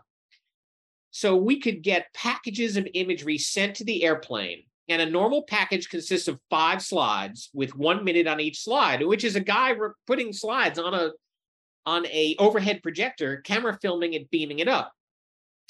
And you would get the coordinates and a target description is written down. You had to copy it. Um, you would get a large scale map, a fine scale map, a large scale photo, a fine scale photo, and that was your targeting package. And I don't remember being able to save it. So you had to do quick sketching on your knee board. You had to write down the coordinates and do everything real quickly. And it was a five minute package receipt, but we could get this past 200 miles. And so we could get imagery that had not been given to us at launch. This is going to prove to be key in Serbia. Now, the obvious question for any fighter aviator is can you transmit porn to the cockpit using this system? And I've heard, I can't verify this, that you can, but there is no audio channel. So you miss out on all the music. all right, enough said on that. There, data link pod, that'll come in later. That's an AGM 130 at the end of 1998 in a has in Incirlik, Turkey. So after Coors and Bud ganged up on the SA-3, General Deptula decided the rules of engagement were still too tight. So the rules of engagement had been if fired at, you can you can fire back with uh, without necessarily getting CFAC approval. He said, no, no, the the flight lead, the flight lead can determine whether or not you return fire. So that was step one. And the second step was if you are fired on by any element of the air defense system, you may return fire against any element of the air defense system, regardless of whether or not that element actually fired at you. This enabled the AGM 130. So rather than have to be reactive and figure out where the guy is, you could take off with a known SAM site pre designated for explosive doom in the hope that somebody would fire at you and you had an excuse to blow them up. So what we have here is we've got two AIM-9s over the top because the AMRAAM's too long. And if you look at the back of the bomb and the back of the AIM-9, you'll see that there's a fin problem. Okay, there's so the AMRAM can't fit over an AGM 130. We have to give up the wing fuel tank. Um, it's a heavy weapon, so this is a live Mark 84. So it doesn't have that streamlined penetrator shape. It's kind of got this, you know, whale butt shape uh, with the all the kit on and Mr. Rocket motor. And if you take a look at the other side, this is one of our weapons guys who is no kidding there with a Windex and a soft cloth, making sure that that camera is absolutely pristine uh, when the airplane takes off. And we had both infrared versions and TV versions. And you'll notice, and I didn't notice this literally until the day before yesterday, that seeker is canted down. It is not pointing directly ahead. So, and you'll notice in the background underneath the, we're still carrying two AMRAAMs because we're a Strike Eagle. And I want to point out, by the way, that the left conformal fuel tank in this configuration is empty. We can carry two more air-to-air missiles if you really want them. Uh, but it's you know it's a point of pride to have empty weapon stations when you're in a Strike Eagle, so that you can kind of laugh at F-16s. and that's the full loadout. You can't really see the pod; it's there, but it hides in the darkness behind the main landing gear. So two AGM 130s, four heaters, two AMRAAMs, LANTIRN. And uh, there we go at uh, the winter of 98 99. And what our squadron commander, Warren Henderson, War Dog, uh, later called a roving motorcycle gang. So this was the this suddenly became the northern Iraq weapons test range, where we had strike eagle guys roaming around with a bunch of weapons, just waiting for an excuse. So that's what an AGM 130 looks like just after you release it. That's a Lancer's uh, airplane over uh, Great Salt Lake, Utah. And now I'm going to show you just a quick video of the AGM 130 in flight. No sound, I'm afraid. Can you do the sounds? Uh, no. I can only do J79 sounds, and these aren't J79, so it wouldn't be appropriate. So the missile's flying along. Rocket motor's done. I don't know, a bunch of seconds. I'm not an AGM 130 guy. Whoops. I'm gonna have to do that again. Because it won't pause when I want to. So the AGM 130 rocket motor is actually command activated. It is also command jettisoned. So the Wizzo gets rid of this, uh, the rocket motor, when it's burned out, when he or she wants to. Why would you? Why would you do that? I mean, and I get rid of it. I understand, but why would you command activate it? Why would you not want it to go straight off? No idea. Notice it's good form to put the weapon in the hole made by the previous guy. And you're always targeting a window or a door. That's mental. Okay, so um, we'll go to the oops. Can you describe the mechanics in, time, in terms of the HOTAS? Um, the, there's a sort of terminal guidance phase, isn't there? So, can you actually talk about what an AGM 130 launch looks like? You just described firing the rocket motor, releasing the rocket, motor. What else are you doing as a Wizzo? So, you've got a couple of profiles. You've got a high profile, which you'd use for range. You've got a low profile, um, which is kind of left over from the GBU 15, where you had to navigate yourself. But the AGM 130 always had a GPS. So, essentially, you're giving it a GPS coordinate to fly to, and you're hands off until that point the way you're controlling this weapon is you've got your screen up, you have a bunch of push buttons around the edge of the screen, and you're controlling it with your right hand controller. Although, if you were left handed, you could use your left hand controller. And the thumb, you're flying this airplane with your thumb because the hand controller in the Strike Eagle is has got this little thumb pad. It's not really like a mouse. That's how you steer it, and you can manually steer it. And at any point using the trigger, uh, and this is important, particularly for the IR seeker, you can lock the seeker onto a target and it will try and self track.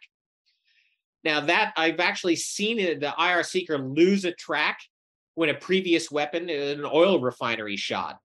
Uh, the previous weapon exploded, sent a thermal pulse across the field of view, which broke the lock.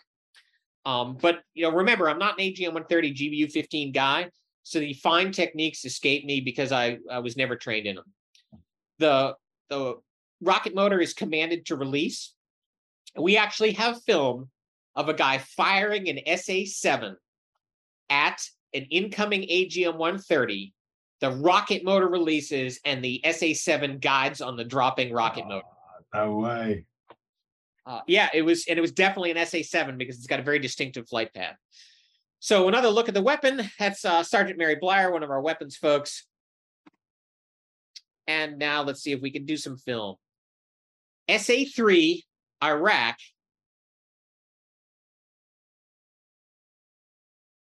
I was labeled as an SA3. That was an SA2 on a trailer. So what the the Iraqis started doing in this time frame was putting SA2 and SA2 radars on trailers so that they can move them around more handily because it's a transportable squadron uh, unit. It's not a mobile unit.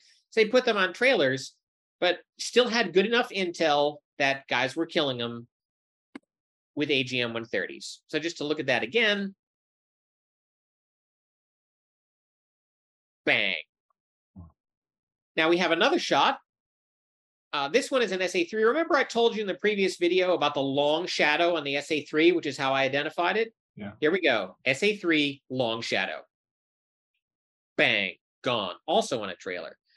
Here we have the infrared version. This is not a 494th Squadron shot. I have it labeled as a 492nd Squadron shot. I think it's in southern Iraq, though, so it, it, it, my information on this doesn't jive, but it's fun.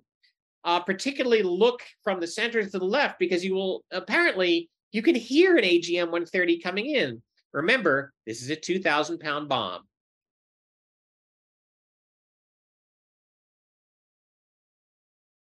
And you probably can't run fast enough to get away from it. Yeah. So that was northern Iraq. We got a bunch of training in. We killed a bunch of SAMs. We actually started dismantling the uh, air defense system in late 98, early 1999. And it gave the squadron good training because then we redeployed home and then we redeployed to Italy. So in December, I was in Turkey. At the end of February, I was in Italy. And the 494th took over from the 492nd. We became the 494th Expeditionary Fighter Squadron, which was most of the 494th and half of the 492nd. And it was hosted in the Triple Nickel, the 555th Fighter Squadron, uh, commanded by Lieutenant Colonel Goldfein at the time they were great hosts. I mean, here's an 18 PAA, so 18 aircraft, F 16 squadron has 36 two place aircraft descend on them, and their hospitality was awesome. They, you know, if they had a potluck uh, effort, I mean, the families put in extra effort to bring plenty of food for this this ravening horde of people who are really, you know, are interested in food because, as previously mentioned, they were stationed in England. And so we had the NATO 50th anniversary air show. Now, what we've added in to this air show event is um, the rapid targeting system. And so I'm going to stop sharing for a second because I don't want to talk to this slide endlessly. Under the, the rapid targeting system, we can now get targets. So we we had planned on separating out the AGM 130 guys as a rapid targeting cell for operations in the Balkans. And that's what they did. So they were constantly on normally airborne alert. Now, there was some stupidity going on here because you're not carrying external fuel tanks. So you need to dedicate tankers for airborne alert. They go up and they fly over Bosnia and they wait for a tasking. And we have the radar, of course, and the radar is pretty good.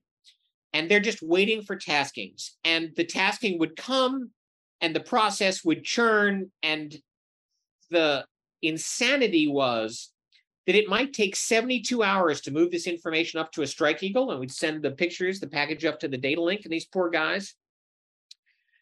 But the chaos would not let them radar image take the extra 30 seconds to radar image the target. They wanted to rush in at high speed and get the weapon off in case it moved. So you spent 72 freaking hours Okay, moving this target through the process, you've gotten it up to the aircraft in a package that takes five minutes to transmit, and you won't let the Strike Eagle spend 30 seconds to radar image the target. What did this mean? It meant two things. One, that 75% of our AGM 130 shots in the time sensitive targeting process were against empty holes. And the other thing it, thing it meant is that job satisfaction among the AGM 130 shooters was so low we had to rotate them in to regular strike lines so they could blow something up once in a while.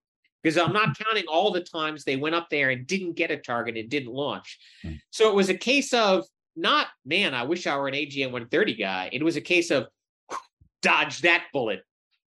Um, so really, I mean, it was a skill set that that was highly in demand, was hugely useful, was a way we killed a bunch of SAMs, and thank God I didn't have it. Did, was it explicitly identified then, or specific, specifically driven as a SAM killing mission? That TST piece, or or did TST mean that you could go against any kind of target? It could be a leadership target. It could be. It was primarily almost exclusively radars. The times it wasn't radars was when we went and killed parked airplanes on the ramp. Okay. So, so, so describe the targeting process. Then you've you've just said it takes seventy two hours to get this package. You know, from a point where you they found the target's been approved, whatever, and it goes up to to the guys in the aeroplane. But you must. I mean, again, forgive my naivety or ignorance, perhaps it is, but you must know where their fixed sites are. And if it's a mobile SAM site, then what good is something that was that is seventy two hours old? If it's a mobile, it's an SA six or an SA eight, then Great question. There were essentially no fixed sites. There were three inactive SA2s that they rolled out uh, middle of the war. We killed one of them and they stopped it. Those we believe were decoys. They were probably not operational. They were enough a threat that we had to honor them. There were no fixed SAM sites. The SA3s and the SA6s flushed about 24 hours before the commencement of hostilities, and we never saw them again. So, all the places we thought they were going to go, they didn't go and the Serbs, the Serbs had some great techniques. I mean, for example, so an SA6 battery will normally have a straight flush radar on its own vehicle. That's everything in one vehicle: acquisition radar, target tracking, missile guidance. It has four three missile TELs, transporter erector launchers called the Three Fingers of Death from their success in the Sinai in 1973. Well, what the Serbs would do is your radar only had two launchers with it because the other two launchers were at your next high hide site. So if you engaged an airplane, you shot at the airplane, you shut the radar down, you drove your existing launchers off to get reloaded, and you drove the radar to the next place a couple of miles down the road, hooked up with your launchers that were already there and already in concealment, and you were ready to rock. Um, the SA3s, which are not that mobile a system, they made pretty mobile and they moved them around all the time. So, yes, we have one case, and I don't know how accurate this is, but it's in the video I'll show later, where an SA6 in the middle of a field is bagged. And we were told later that SA6 had been sitting there for 10 days because the motor was broken. Really? Yep. Don't know whether or not it's true. I totally believe it. So, how useful is a 72 hour process against mobile SAMs? let me take you back to 75% of all shots tasked were tasked against empty holes. So, so, and describe then what your radar imaging would have allowed you to do. Would it have told you that that site was then vacant or that there was no vehicle there? Mass of metal, and remember, certain masses of metal reflect the radar energy back very well, particularly masses of metal with antennas on top of them. And uh, it would have said, okay, we don't need to take a shot. There's nothing there. That's what it would have done for us. We'd have saved rounds. Um, and we'd have been that aircraft would have then been available for tasking on the line. When you think about just the geographies involved and your operations in southern Iraq, northern Iraq, um, and the vast expanse of desert where the Iraqis could be hiding, and then you think about the much more condensed environment uh, of the Balkans. Um, you know, in, in, particular, sort of Serbia and um, and and you know, sort of the individual nations that are there. There must be a finite number of places they could hide. Why was it so difficult to get to them? And presumably, if you've got two TELs sitting at a site on their own, then that in itself is a, is a TAL. It's it's it's your indication that if you wait long enough, a radar van will be along you know the the the the sort of you know the the, the brains of the operation will be along shortly. So if you just bide your time, you'll be able to get them all together. Well, it's the nature of your sensors. So we don't necessarily have special operations teams running around. We don't have a history. All that history, the Serbs flushed it. They didn't go where they'd previously gone. So you've got to start from scratch. And most sensors are spot sensors. Area sensors can't find something as small as a missile TEL and spot sensors cannot look over a wide area. And that's where, you, when you look at a country level, you find tons of things that are just, it's easy to hide stuff.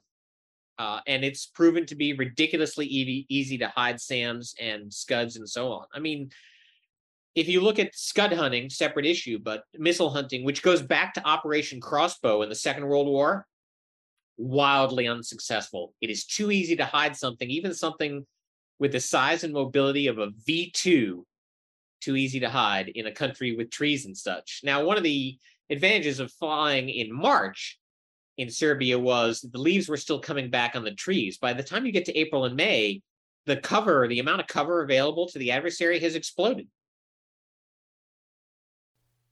What about space capabilities then? You referenced that earlier and you said they were a no show when it when it came when it came to Desert Storm and the things they said they can do.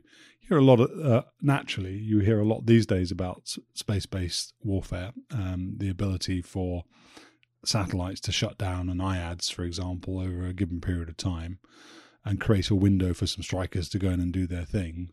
Was there any uh, space based capability in 1999 then that was giving you some steer as to where to look? Yes and no. Um, so there were definitely space-based capabilities, but again, in large cases, uh, we don't have 24-hour coverage, and you're looking at spot sensors that have to be tasked. You do not have a satellite go over, take a look at a whole country, and pick out the good stuff. Doesn't happen that way. Um, so today, you get lazy because we have commercial imagery. I mean, there is always a commercial satellite going over every eight hours that is willing to sell you pictures if all you need is a subscription, and it's pretty darn good. Hmm. Uh, much better than what we had in the 90s. I mean, the the the guys that envisioned satellite reconnaissance, which remember initially was wet film, where you had to drop canisters, it had to be picked out of the air. It, you would just bring tears to their eyes if you show what a bunch of guys with a handful of Dove sats can generate today that you can draw from the internet for $30 a photo or whatever it happens to be. So yes, there were space capabilities, but and they were put to work. Um, but this is not the only game in town, and there are other things that you might need your space to look at. So you're always battling for the availability of assets, even if they do have coverage. Uh, so they were definitely in play, and they still led to you know the process and all the the the production and the dissemination. That all takes time, and it took that we we were not yet good at, at we were not as good at time sensitive targeting that we would later become but even time sensitive targeting today, like you bag a terrorist on his balcony in Kabul, uh, you had a dude watching his balcony in Kabul on an airplane that was hovering overhead that the you know the Taliban couldn't do anything about because they don't have any air defenses. I mean, you, you get the wrong impression. It's hard to find things in a country. Talk about just, just briefly. Then you, you know it's a seventy five percent um, I don't want to say miss ratio because that's not what you said. You said it was they were just vacant spots or there was nothing there. How, how was your BDA conducted then? How did you know? Ah, because with an AGM 130, you have a camera. Of course. Yes. Okay. Yes, our BDA rocks because we taped all of that. Yeah. Okay. And so, and so, were you always going to be striking something that wasn't undercover? Then you talked about that tree cover. W- was there a degree of faith expected? Were you given coordinates? What, what were you? It's maps, photos where they had them, but I'll show you some video where they are attacking with AGM 130 targets in cover. Let's do that. All right, so we'll get to it. All right, so I'm going to go back to sharing now that I've uh, I realize that my attempts to look thin on the camera aren't working, so I might as well dump it. All right, here's where we were. All right, so this is a shot in Serbia. And you know what was great about the end uh, 1998 1999 time frame is this is where the US and NATO were experimenting with releasing all this combat video to the public. So the vast majority of what I, I show you, I pulled from the NATO website and archived as they posted it. I've been carrying this stuff around for 20 years.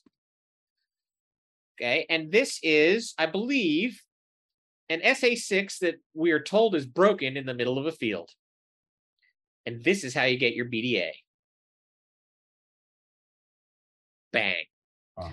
Now, one of the important things to realize, and I'm sorry that you're looking at a, a really boring uh, bunch of static, is that both Wizzos in the two ship and both pilots are watching the video. So the the first round is also your scouting round. So the guy flying the round is under a lot of pressure to find a target and put it on target.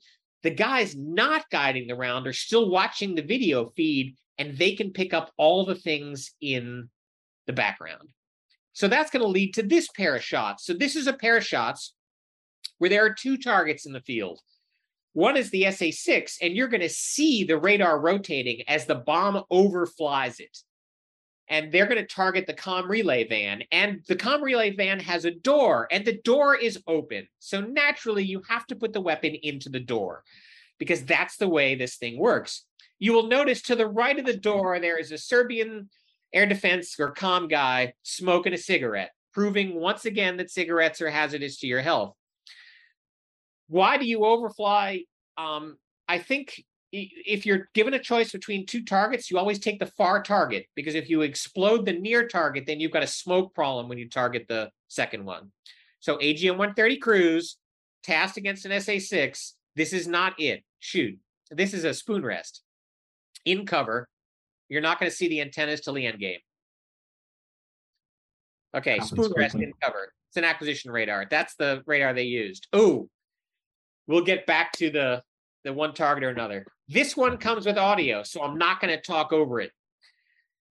This is a church. And what it was supposed to be was a TPS-63, a US built acquisition radar. And this one has audio. I had to get special permission from the Air Force to clear this for general release.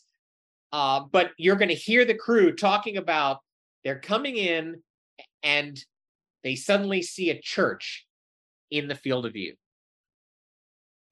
It's like a tower. That's a tower, dude. That's a tower. Tower? No, it's a church, dude. What's that right there? I'm ditching this field. Wow.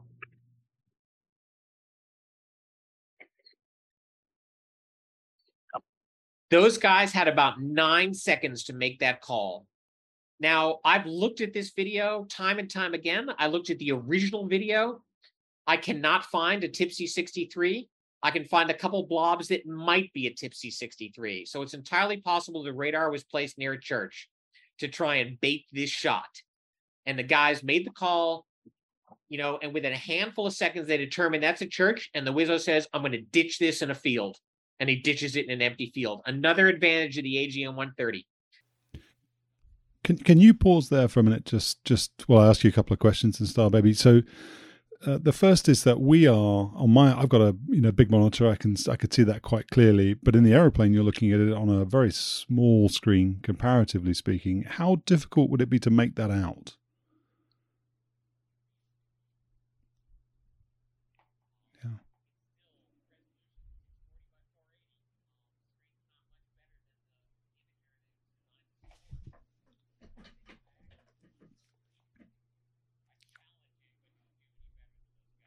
Yeah, it's phenomenal. So, so, so that brings into mind then, uh, and again, I should have gone and read one of my books because I wrote about all of this a long time ago, um, before we did this. Do you think so? Was it, was it good enough to go back into print?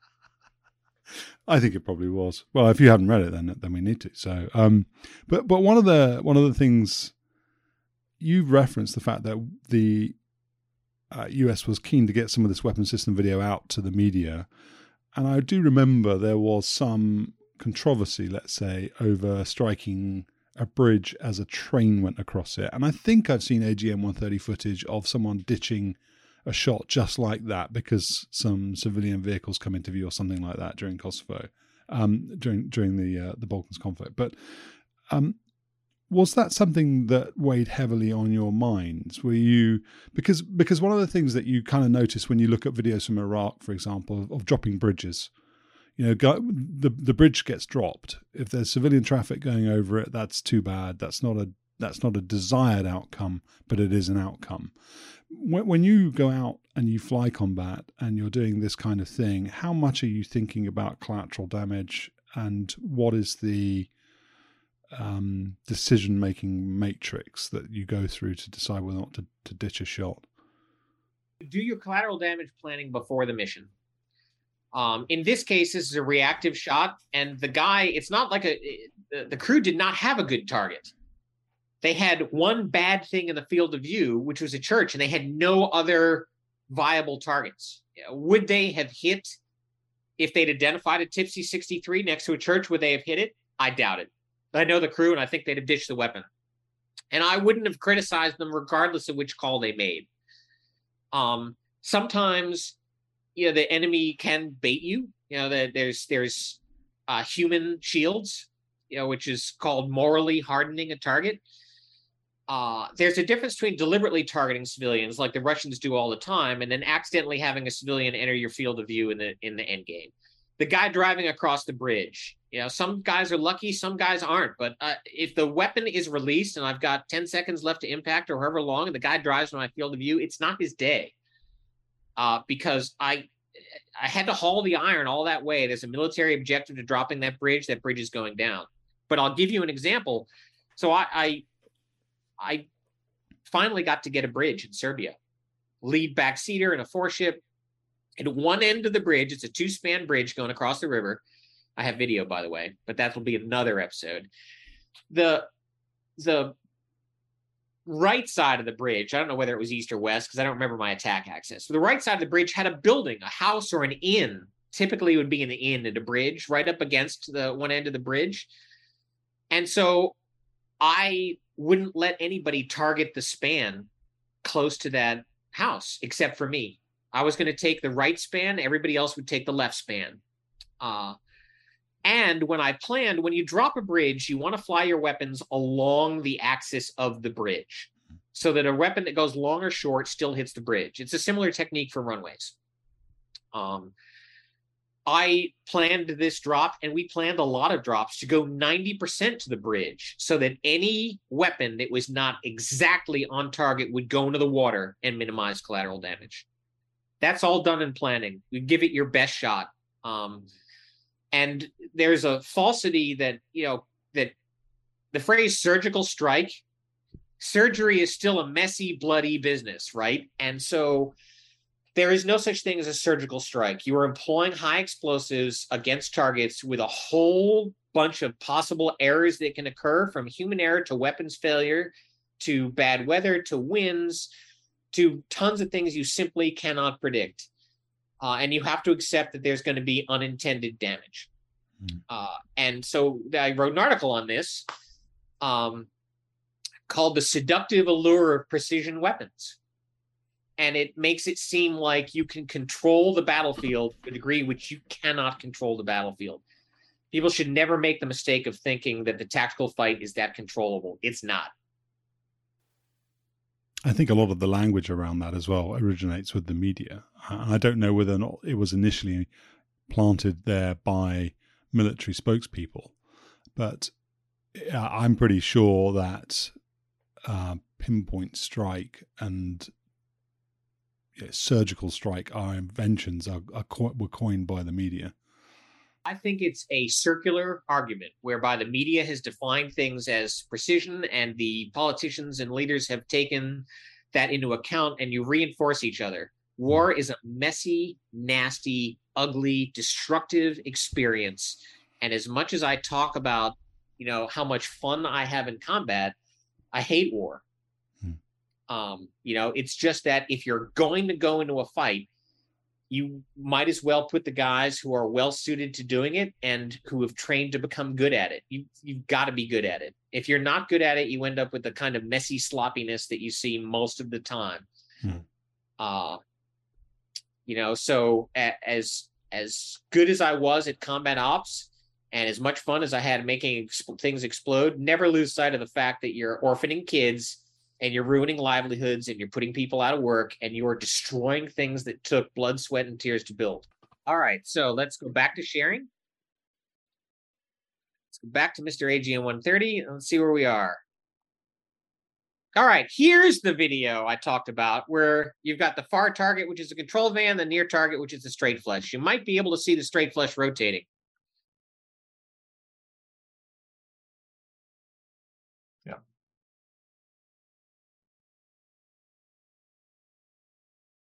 Oh wow.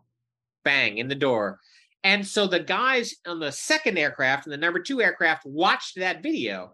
So of course they have note in in this clip, the far target is pretty much exploded. And now you have the near target. Now the dish is no longer rotating because the crew has widely bailed out.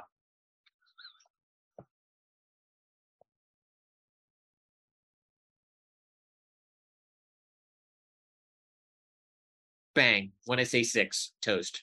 Wow. Also, other targets that were taken. So these are these are again things that, that were up on the NATO website. So this is another way of getting BDA is uh, through some kind of overhead asset. Don't know what it is. Could be a U two. Could be a satellite. You know, could be somebody in a high altitude recce pass. Uh, those are uh, Marconi radars that were moved into an open field. They were targeted by somebody. I have no idea who. Could have been us. Could have been somebody else.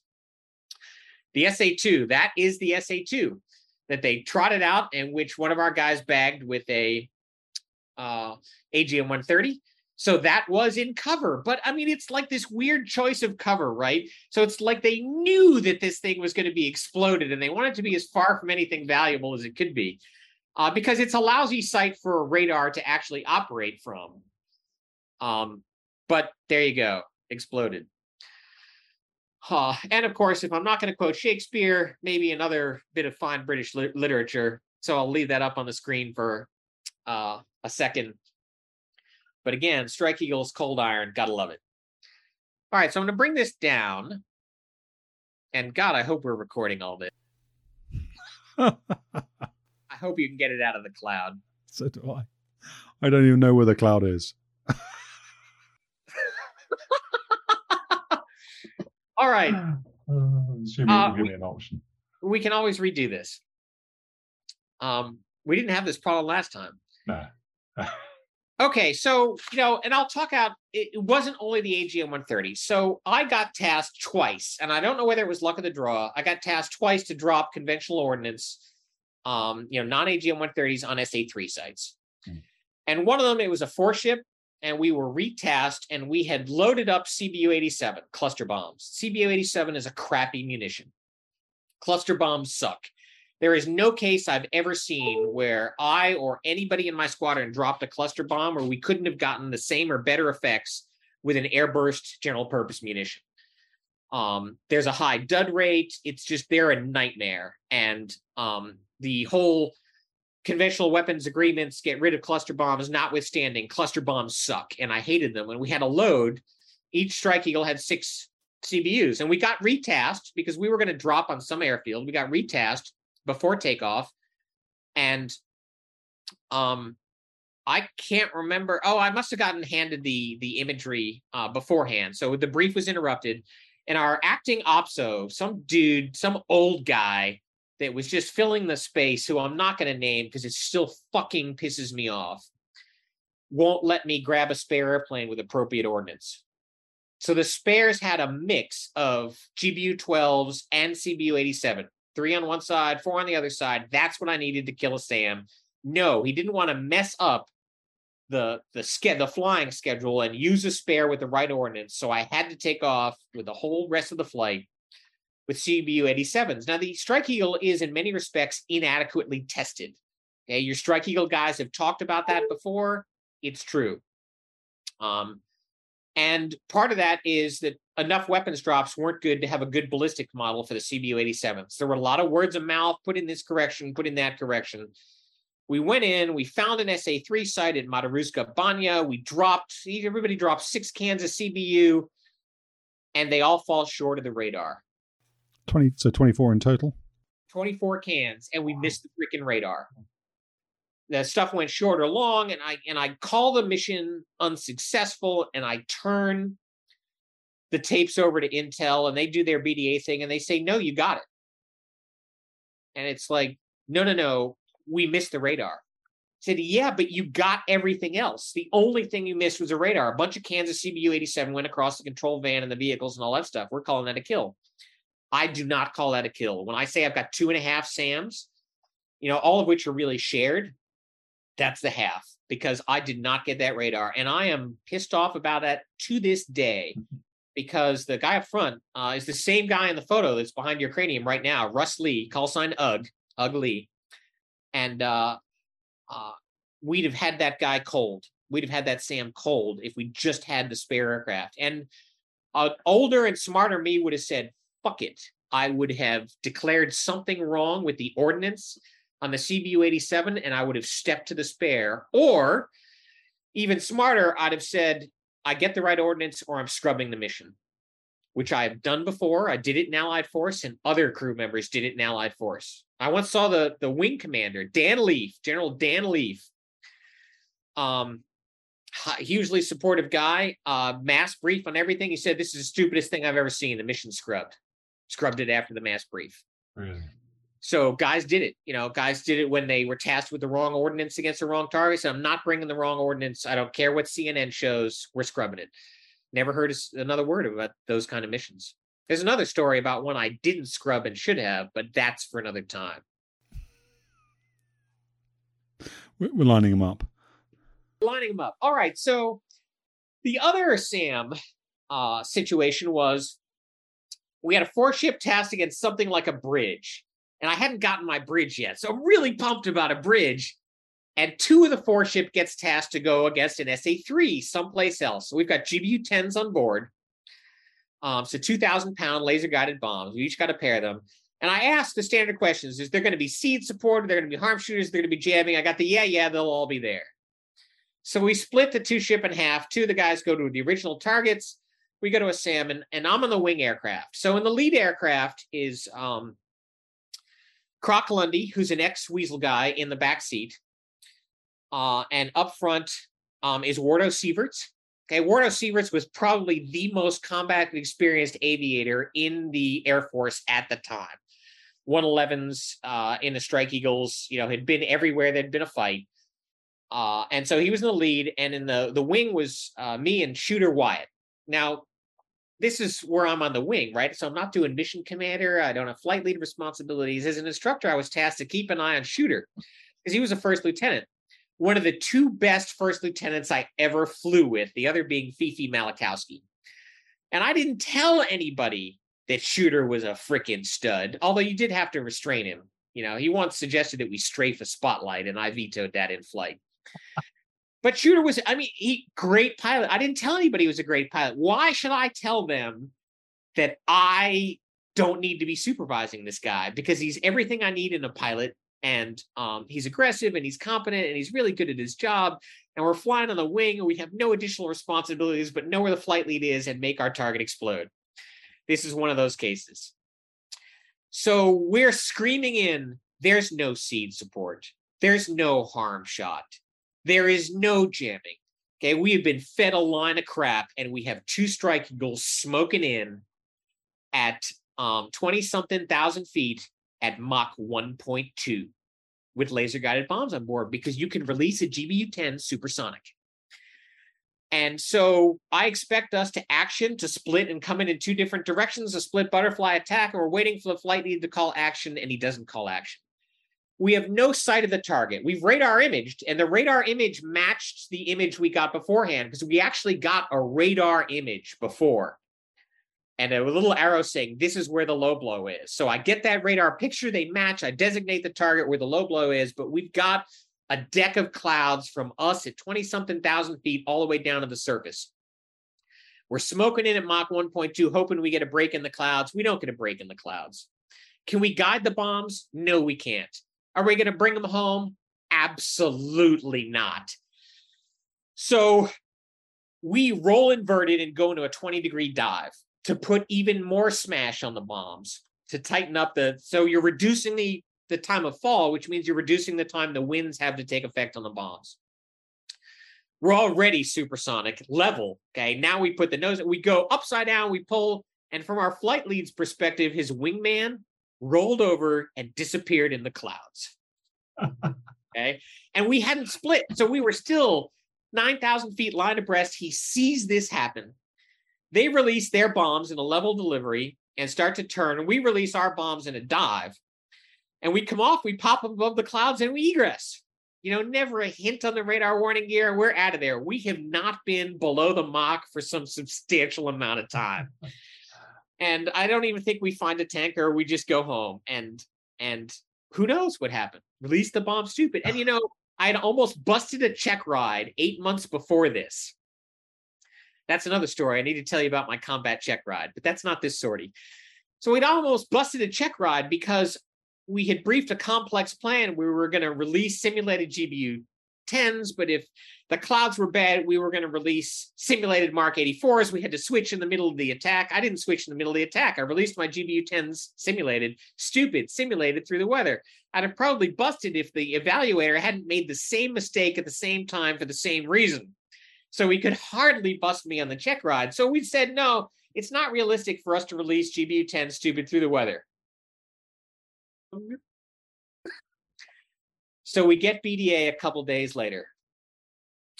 And the spot where the radar was supposed to be is nothing but a crater with ray traces of shattered metal going out in each direction. Really? And so there are three craters, and there is this one shallow crater with a weapon clearly fused on something made of metal above the ground, where the analysts thought beforehand that there was the Low Blow radar.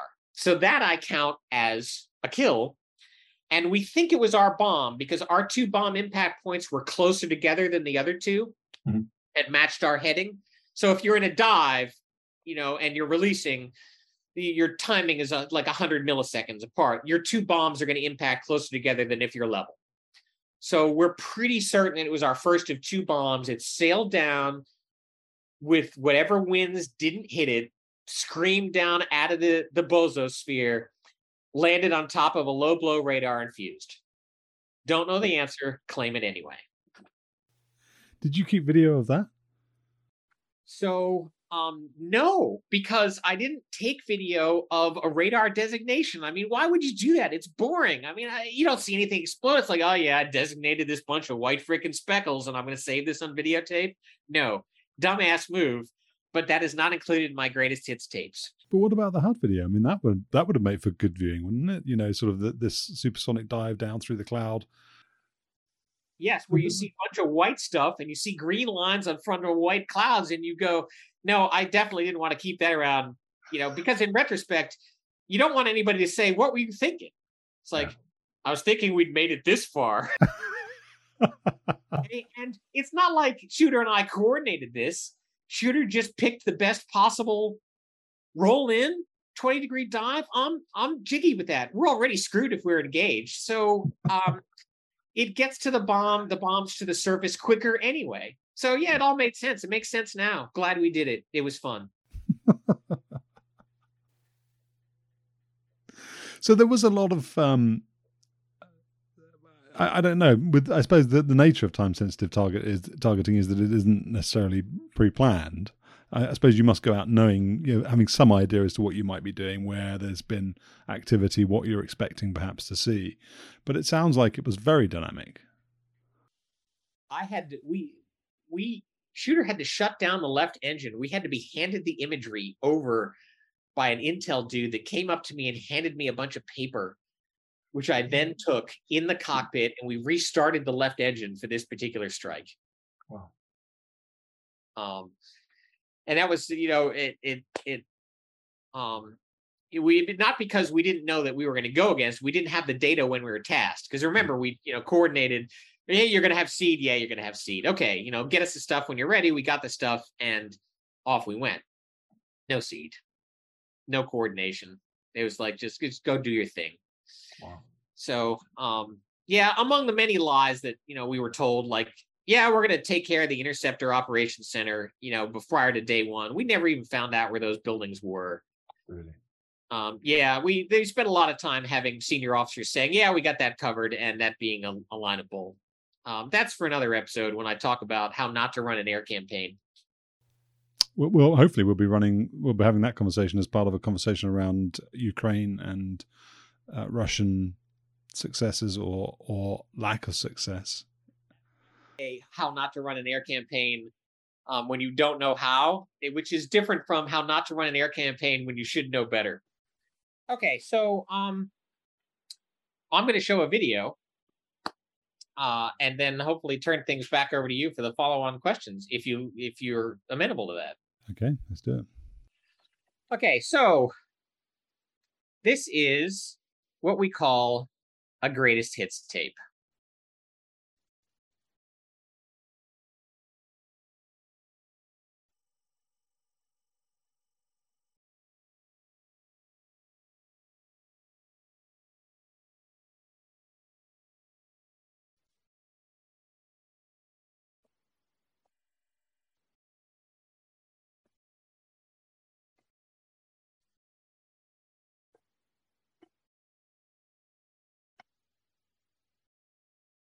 What the hell are we supposed to use, man? Harsh language?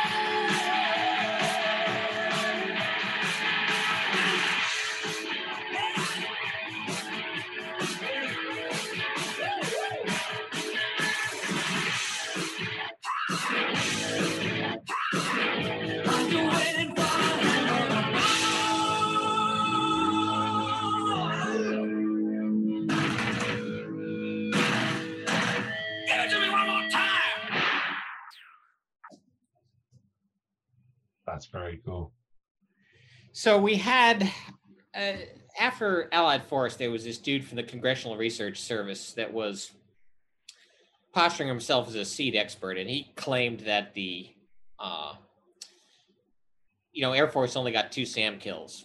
So I put that video together not only with the history, but that's why you have labels of Fry number seven and so on. That's because you know I I was showing up at conferences with him, and this video was built um, just to undermine his limited competence and uh, show that he was feeding a line of BS. That Strike Eagles alone had killed several times more than two SAMs. Uh, not to mention all the MiG parts that we distributed, uh, MiG 21 and MiG 29s caught on the ground. So that is a, that's a very impressive and uh, particularly um, visual representation then of the successes that the Strike Eagle had in hunting SAMs um, over the former Republic of Yugoslavia. Where does that sit then in the overall SEAD stroke DEAD picture of things like Deny Flight and Allied Force? And I mean, Deny Flight was a no fly a no fly zone, but it presumably had some kind of um, wild weasel component to it, or or DEAD component to it. What were the Navy doing? What was the Marine Corps doing? The Brits had ALARM, the uh, air launched anti radiation missile. Were they part of the picture? Where does that Strike Eagle component that you've just shown us and talked us about fit into the overall picture? So when we went to uh, Allied Force, okay, which is 1999, um, the other SEAD participants were, of course, I mean, the the Navy and Marine Corps showed up with a bunch of Prowler squadrons at Aviano, and they had been operating at Aviano for years. Uh, it was, you know, home away from home, and by that time, I'm not sure if they were dedicated land-based uh, Navy Prowler squadrons, but certainly all the the Marine Corps Prowler squadrons, the four active squadrons, were at Cherry Point, North Carolina. So we saw those guys, and I mean, we definitely had Marines and Navy there. We also had as participants the Tornado ECRs. Um, the Italians have ECR Tornadoes as well, but the Italians really didn't play with them in this particular conflict. And we did have, in theory, Tor- RAF Tornadoes with ALARM, but I never heard a hint of that. Was never involved in any planning in which any ALARM shot was planned to be taken. Um, so I'm not sure how that worked. Uh, none of the French aircraft uh, brought arms along that I'm aware of, at least not on the packages, you know, the NATO packages I was flying and planning with. Um, and the the Luftwaffe tornadoes were an embarrassment Really? uh, because they had inadequate night training because the impact of the peace dividend on the US Air Force was significant. Like, for example, when you look at the Balkans, most of the F 16 and Strike Eagle guys, their first live drop was a combat drop. That should never have happened. We should never have been put in that position. The B 52 uh, uh, Have Nap shots, which failed, were failed because a line of code had been changed and literally a decimal point had been misplaced by one spot, and both shots failed Really? uh, because they had not fired them in the interim as a training shot. No training shots were taken. Uh, the GBU 24s, we stopped using GBU 24s early in the war because they were missing. Why? Because there were some ambiguities in the tech order and some incomplete uh, test data in the charts, and those were not corrected. And we did not find out the operational impact of that because we weren't given GBU 24s to drop. So the impact of the peace dividend was bad enough on the U.S. Air Force. It was horrible on the Luftwaffe because they didn't fly at night and they were really not capable of night flying. Uh, you just can't put a guy who doesn't do night flying at all and put them in night combat operations with a NATO strike package and expect things to go well. So I saw them like on night two, and literally, I never had a Tornado ECR as part of another package. Um, you know, so we had Vipers and we had two flavors of Prowler, uh, and they we were all familiar with each other's operations and we're all smart planners. And when so the the F-16s got to plan the first night NATO strikes, okay, because it was their base, and the F-15Es got to plan the second night. So I flew on the second night, and Cowboy Hughes and I had planned the strike in Oberva, which turned out to be the second most heavily defended uh, point outside the capital, but we didn't know that then. And we were fairly certain we were going to lose a dude or a pair of dudes, and we pulled every freaking trick, and everybody else in our strike package pulled every trick out, and those tricks worked.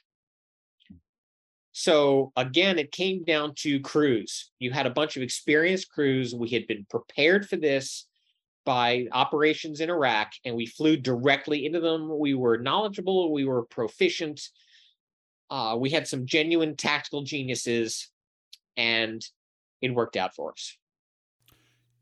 You uh, are obviously cautious about sharing anything that isn't um, t- too sensitive, but can you give an example of a trick then? I mean, presumably once you've pulled it once, you can't repeat it too many other times, just like the AIM 7H shot you were talking about. But what, what would an example be?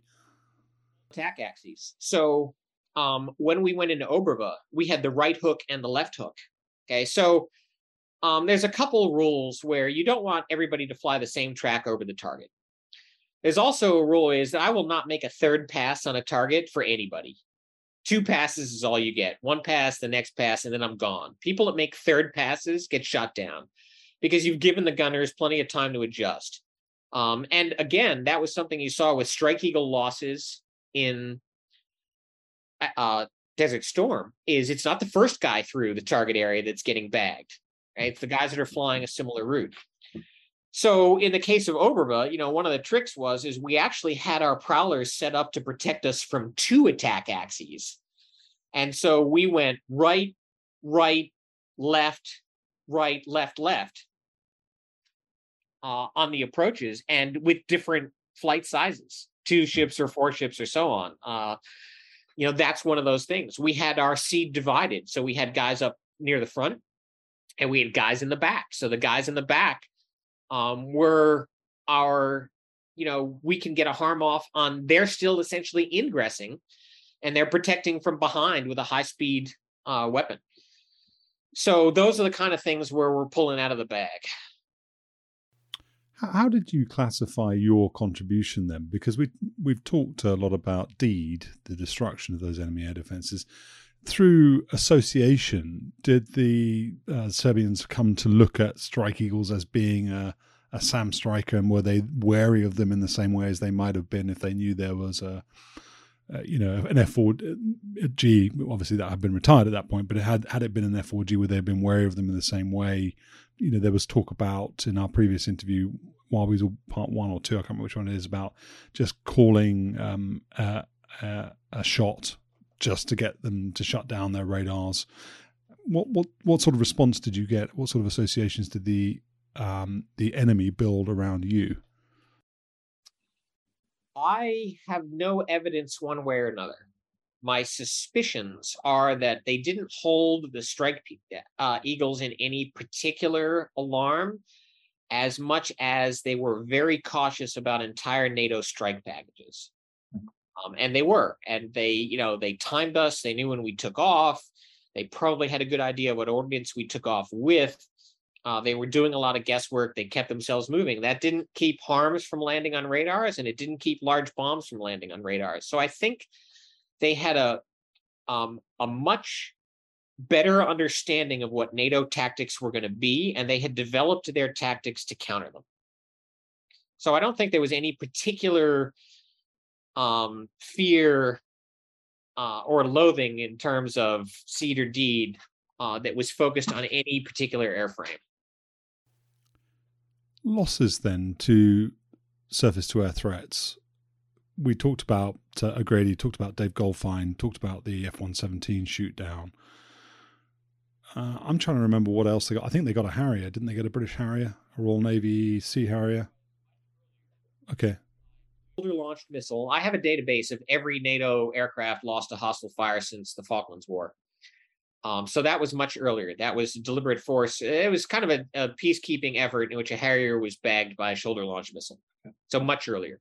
So, so, so applying then the conversation, conversational topic, which is what happened, you know, in the, what the Wild Weasel story, part three, was the Air Force's decision then in the mid 90s to get rid of the EF 111 and the F 4G validated, or was it proven to be um, actually something that didn't materially impact the, the progress or the ability for uh, NATO organizations to go out and apply, you know, war-fighting pressure to uh, an opponent.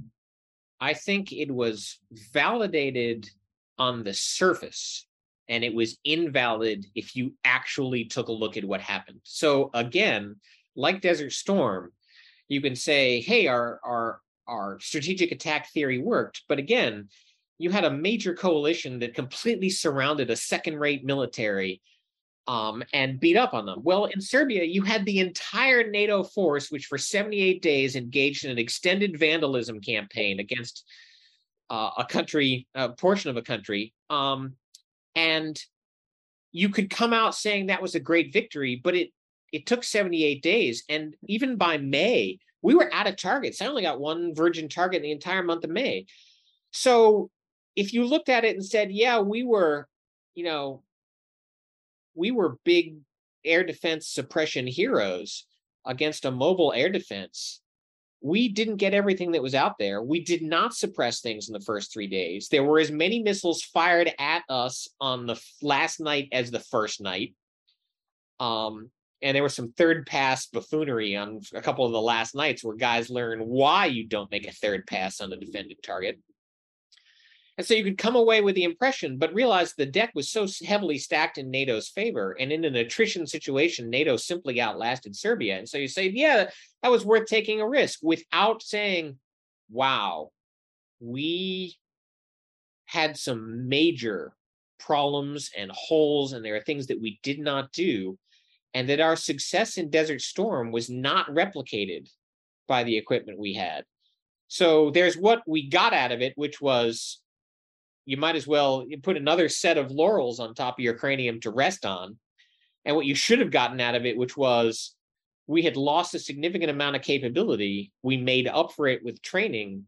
There is a different path we need to take. We need to continue to fly more hours. We need to take pay more attention to electronic warfare. The Air Force did not draw any of those lessons. They draw superficial mm-hmm. PowerPoint level, you know, generals brief each other and get a, you know, pr- uh, testify on the Hill and say how studly we were. But there's a, a book called Winning Ugly about the Kosovo War, uh, which should, you know, disabuse you of any idea you had that um, NATO had its act together and this was all part of a grand plan. NATO bumbled its way to victory, Hmm. which is another episode. Well, that's, I mean, we're sort of drawing to a close, but I, I, I suppose the thing that sticks in my mind then is that four years or so later, you know, March 2003, which is about four or so years later, Operation Iraqi Freedom kicked off. And the F 16 CJ, you know, has a HARM, as a HARM shooter, and I think Navy Hornets as HARM shooters, and, and even the Prowler could be a HARM shooter too, can't it? So all of those combined to go in and uh, take on the Iraqi IADS as it stood at that point in time. And I'm wondering whether or not that was a more serious threat then. So, so in the four years that intervened between you ending deny, um, Allied force in 1999 and then the start of Iraqi freedom in, in 2003, whether anything changed.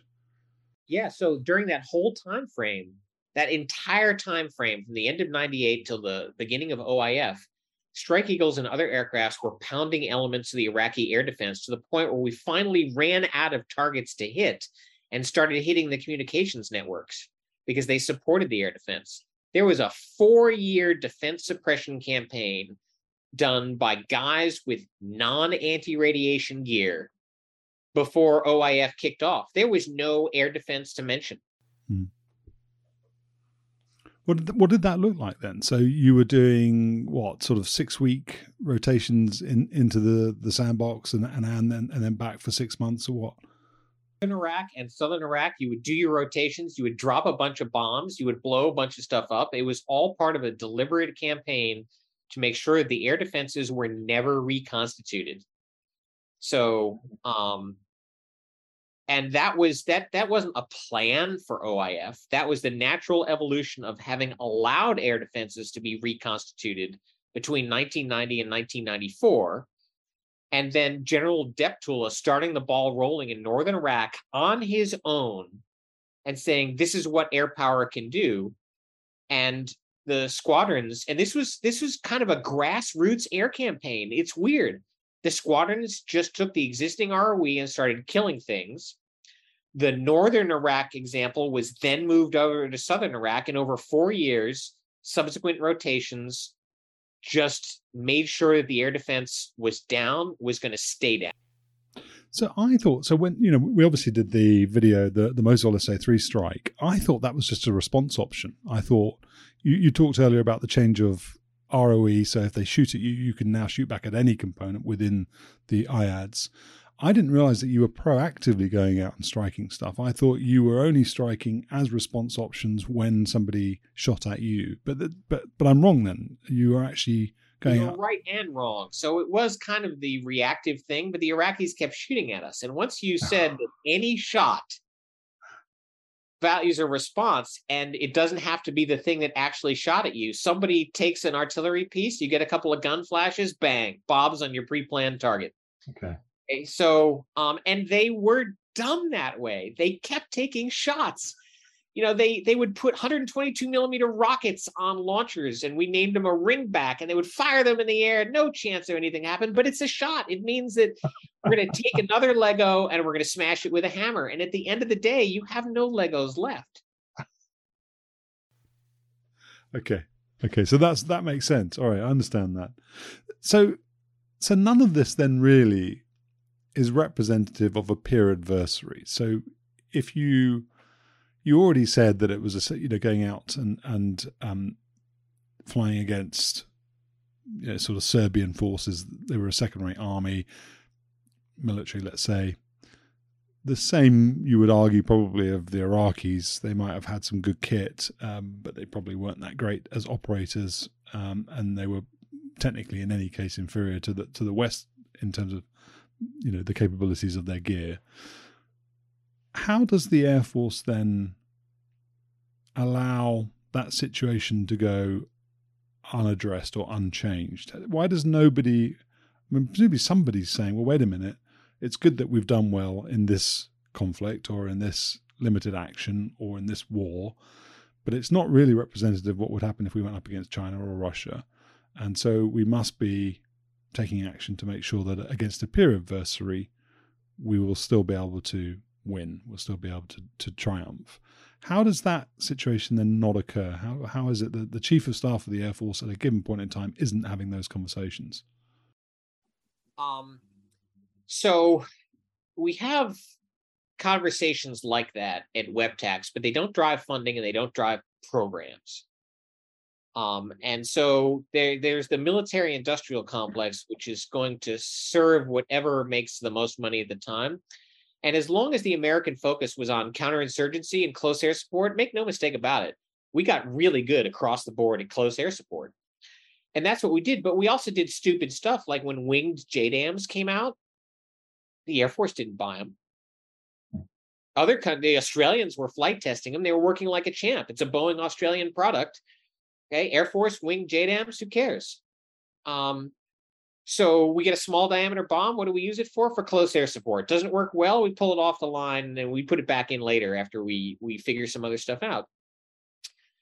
we focus on the short term things. So we basically focus on the things that are going to get a general officer fired. And the the US Air Force doesn't build strategists.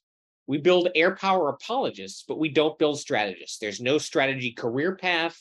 You don't get to be a GO because you're a strategist, um, other than the ability to, you know, take credit for other people's work or whatever else gets you to the star. And don't get me wrong, there are some really talented folks with stars on. Um, but those really t- talented folks might not be good strategists. Um, I think those are very rare. And so you can say, chief after staff, chief of staff after chief of staff say, we've got the best Air Force in the world. We've got the, well, what does best mean? Well, how did you test that? Did you test it against, against a bunch of, you know, RPG waving dudes uh, in Afghanistan, or did you test it against the Chinese? The Chinese do the same thing. You know, their their view is that they're going to prevail because their fighting forces are morally superior. That's great, but you haven't fought a major war since Korea. How do you think that's going to turn out? You know, moral superiority is going to is going to do you jack, just like it did you jack in Korea the first time. Um, if your forces aren't appropriately trained and equipped for the the battle you're in, and then institutionally, and this is across the board, countries are very bad at predicting the next war. I mean, we didn't predict Desert Storm. We applied an air land battle model designed for fighting the Soviets in Central Europe against a Soviet client state, and it worked like a champ. And now we think we're freaking studs. We're not studs. We just happen to have the right adversary appear at the right time. Um, how do you predict the next war? Uh, you know, how does a war uh, from China looks like. Does it look like an invasion of, of, Taiwan? Does it look like an invasion of Vietnam? I mean, does it look like seizing some islands from the Japanese? What happens? Well, I can tell you that most likely, like many wars, you're going to get into it through a series of miscalculations. And you're not going to end up in the war you thought you were going to end up. So you've got two levels of misprediction the long term look and the short term look. And if you look at history, recent history, nobody gets into the war they expected. Didn't happen in the Falklands, didn't happen in Iraq, didn't happen in Afghanistan, didn't happen in Iraq again. Um, you know, the Balkans didn't go the way we thought. Ukraine's not going the way that the Russians thought it was going to go. Um, the fight over Nagorno Karabakh, a lot of people didn't predict that. The Syrian civil war, you know, who predicted how that was going to turn out? It's tough. Um, and if you don't build people to look at it, then it's tough to shape your force. So, so this goes. The, my my final question will wrap up, but my final question then, um, because there's you know you're going to be on about another dozen times at least to tell us all these stories that you keep dangling in front of us. Um, but so so so so what do you, how do you mitigate against that? Then it goes back to I suppose what you were just describing, you know, an hour or so ago about you know the real strength lies in the people rather than the technology. You've just talked about how China may have some you know um, sense of superiority, but it doesn't actually have any combat experience. It doesn't have any combat pro- proven troops or pilots or you know naval commanders or whatever. How do you, how do you mitigate against the fact you don't know what war you're going to be fighting? Where is the balance between just saying, look, just technologically we're going to be shit hot, we're going to make sure that we can defeat, whether it's electronically, kinematically, through cyber warfare, whatever the domain is, we can defeat what the things that we know about, um, and then and actually knowing what that's going to look like. So I wrote an article on this at Naval Institute Proceedings called "We Were Well Trained Once and Young," and um, it's probably behind a paywall, unfortunately, but who knows? So you train well and realistically. You have to spend the money in readiness across the board. You have to spend your money on the people, the flyers, the maintainers, your ammo troops, your weapons guys, your intel folks. You have to keep that enterprise well trained. You have to exercise them realistically. You have to source them with spare parts. And you have to pay attention to the nuts and bolts of your day to day operation so that you end up with people who are trained to operate gear that has a lot of flexibility, like the Strike Eagle, who are also mentally used to um, solving problems in a different way. And that's what you had with Strike Eagles in the 1990s. You had well trained crews in a flexible airplane that was beginning to mature, that was still adding new capabilities, um, where you got 300 flying hours a year, um, and where you did realistic training against the kind of adversaries you expected to face. All of that paid off. We have proof that it paid off. The same thing paid off in Desert Storm. Uh, in a limited extent, it paid off when we started doing a lot more exercises that were focused on close air support so that we could go into Iraq and Afghanistan and do a better job. But we, in the process of doing that, we lost our flexibility. So it's possible to lose, to take your eye off the ball. In that same time frame, we had cases where guys in an F-16 squadron would fly 113 hours a year. Only, only, only 113. That was um, so the commander of the 510 uh, fighter squadron at Aviano, the Buzzards, um, was explaining to me how bad his training situation got uh, 2014, 2015 timeframe, where his Mhm. average number of flying hours was 113 flying hours, where he was using uh, his own squadron's travel money to send guys to FAC A courses and developing things uh, locally because he wasn't getting a training budget to do it otherwise Wow. uh the the air force has cut people to save money for programs that was done you know we cut 5000 maintainers in the 2015 2016 timeframe we still haven't recovered from that uh, as long as you continue to focus and believe that high technology grants you victory, you're setting yourself up for failure. The high technology power did not win in the Second World War. It did not win in Vietnam. Um, it did win in Desert Storm, but come on. Uh so people, man, people are gonna wars are fought by people, for people, around people. You're, you know, there's another example. Uh, the Royal Air Force. Royal Air Force is a first-rate Air Force, and they're a first-rate Air Force uh, with second-rate equipment because the Tornado is half of what a Strike Eagle could be. Um, and that's one of my favorite examples of guys who are absolutely first rank, you know, go into battle with them anytime, any place, incredibly skilled. Um, and they didn't have the best gear around. Star Baby. I think on that note, the retirement of the uh, tornado, by the way, was a couple of years ago, but so you, you'll have to update it. But um, but on that note, thank you for joining us. Really appreciate it. It's been uh, an education, an enlightenment, and an experience, and a joy to listen to you. Sincerely, I'm being facetious, but I'm being sincere. You know that. Really appreciate you taking the time out to talk talk to us and share your wisdom with us. Uh, yes, well, I enjoy it, and you know, I I realize that you know I, that you have to realize that when you put one of these episodes up, you know, I'm going to listen to it, and I'm going to forward it to like my friends and relatives and all my academy buds. So hopefully, secondarily, my ego is is trying to increase your number of viewership because I look at the views and you have thousands of fans, and I have Max and Caleb, so I got to kind of grow that. Thanks for tuning in to 10% True. I hope you enjoyed this episode. Feel free to subscribe, and if you're on YouTube, hit the bell button to make sure you get notified of the next episode. Thanks and take care.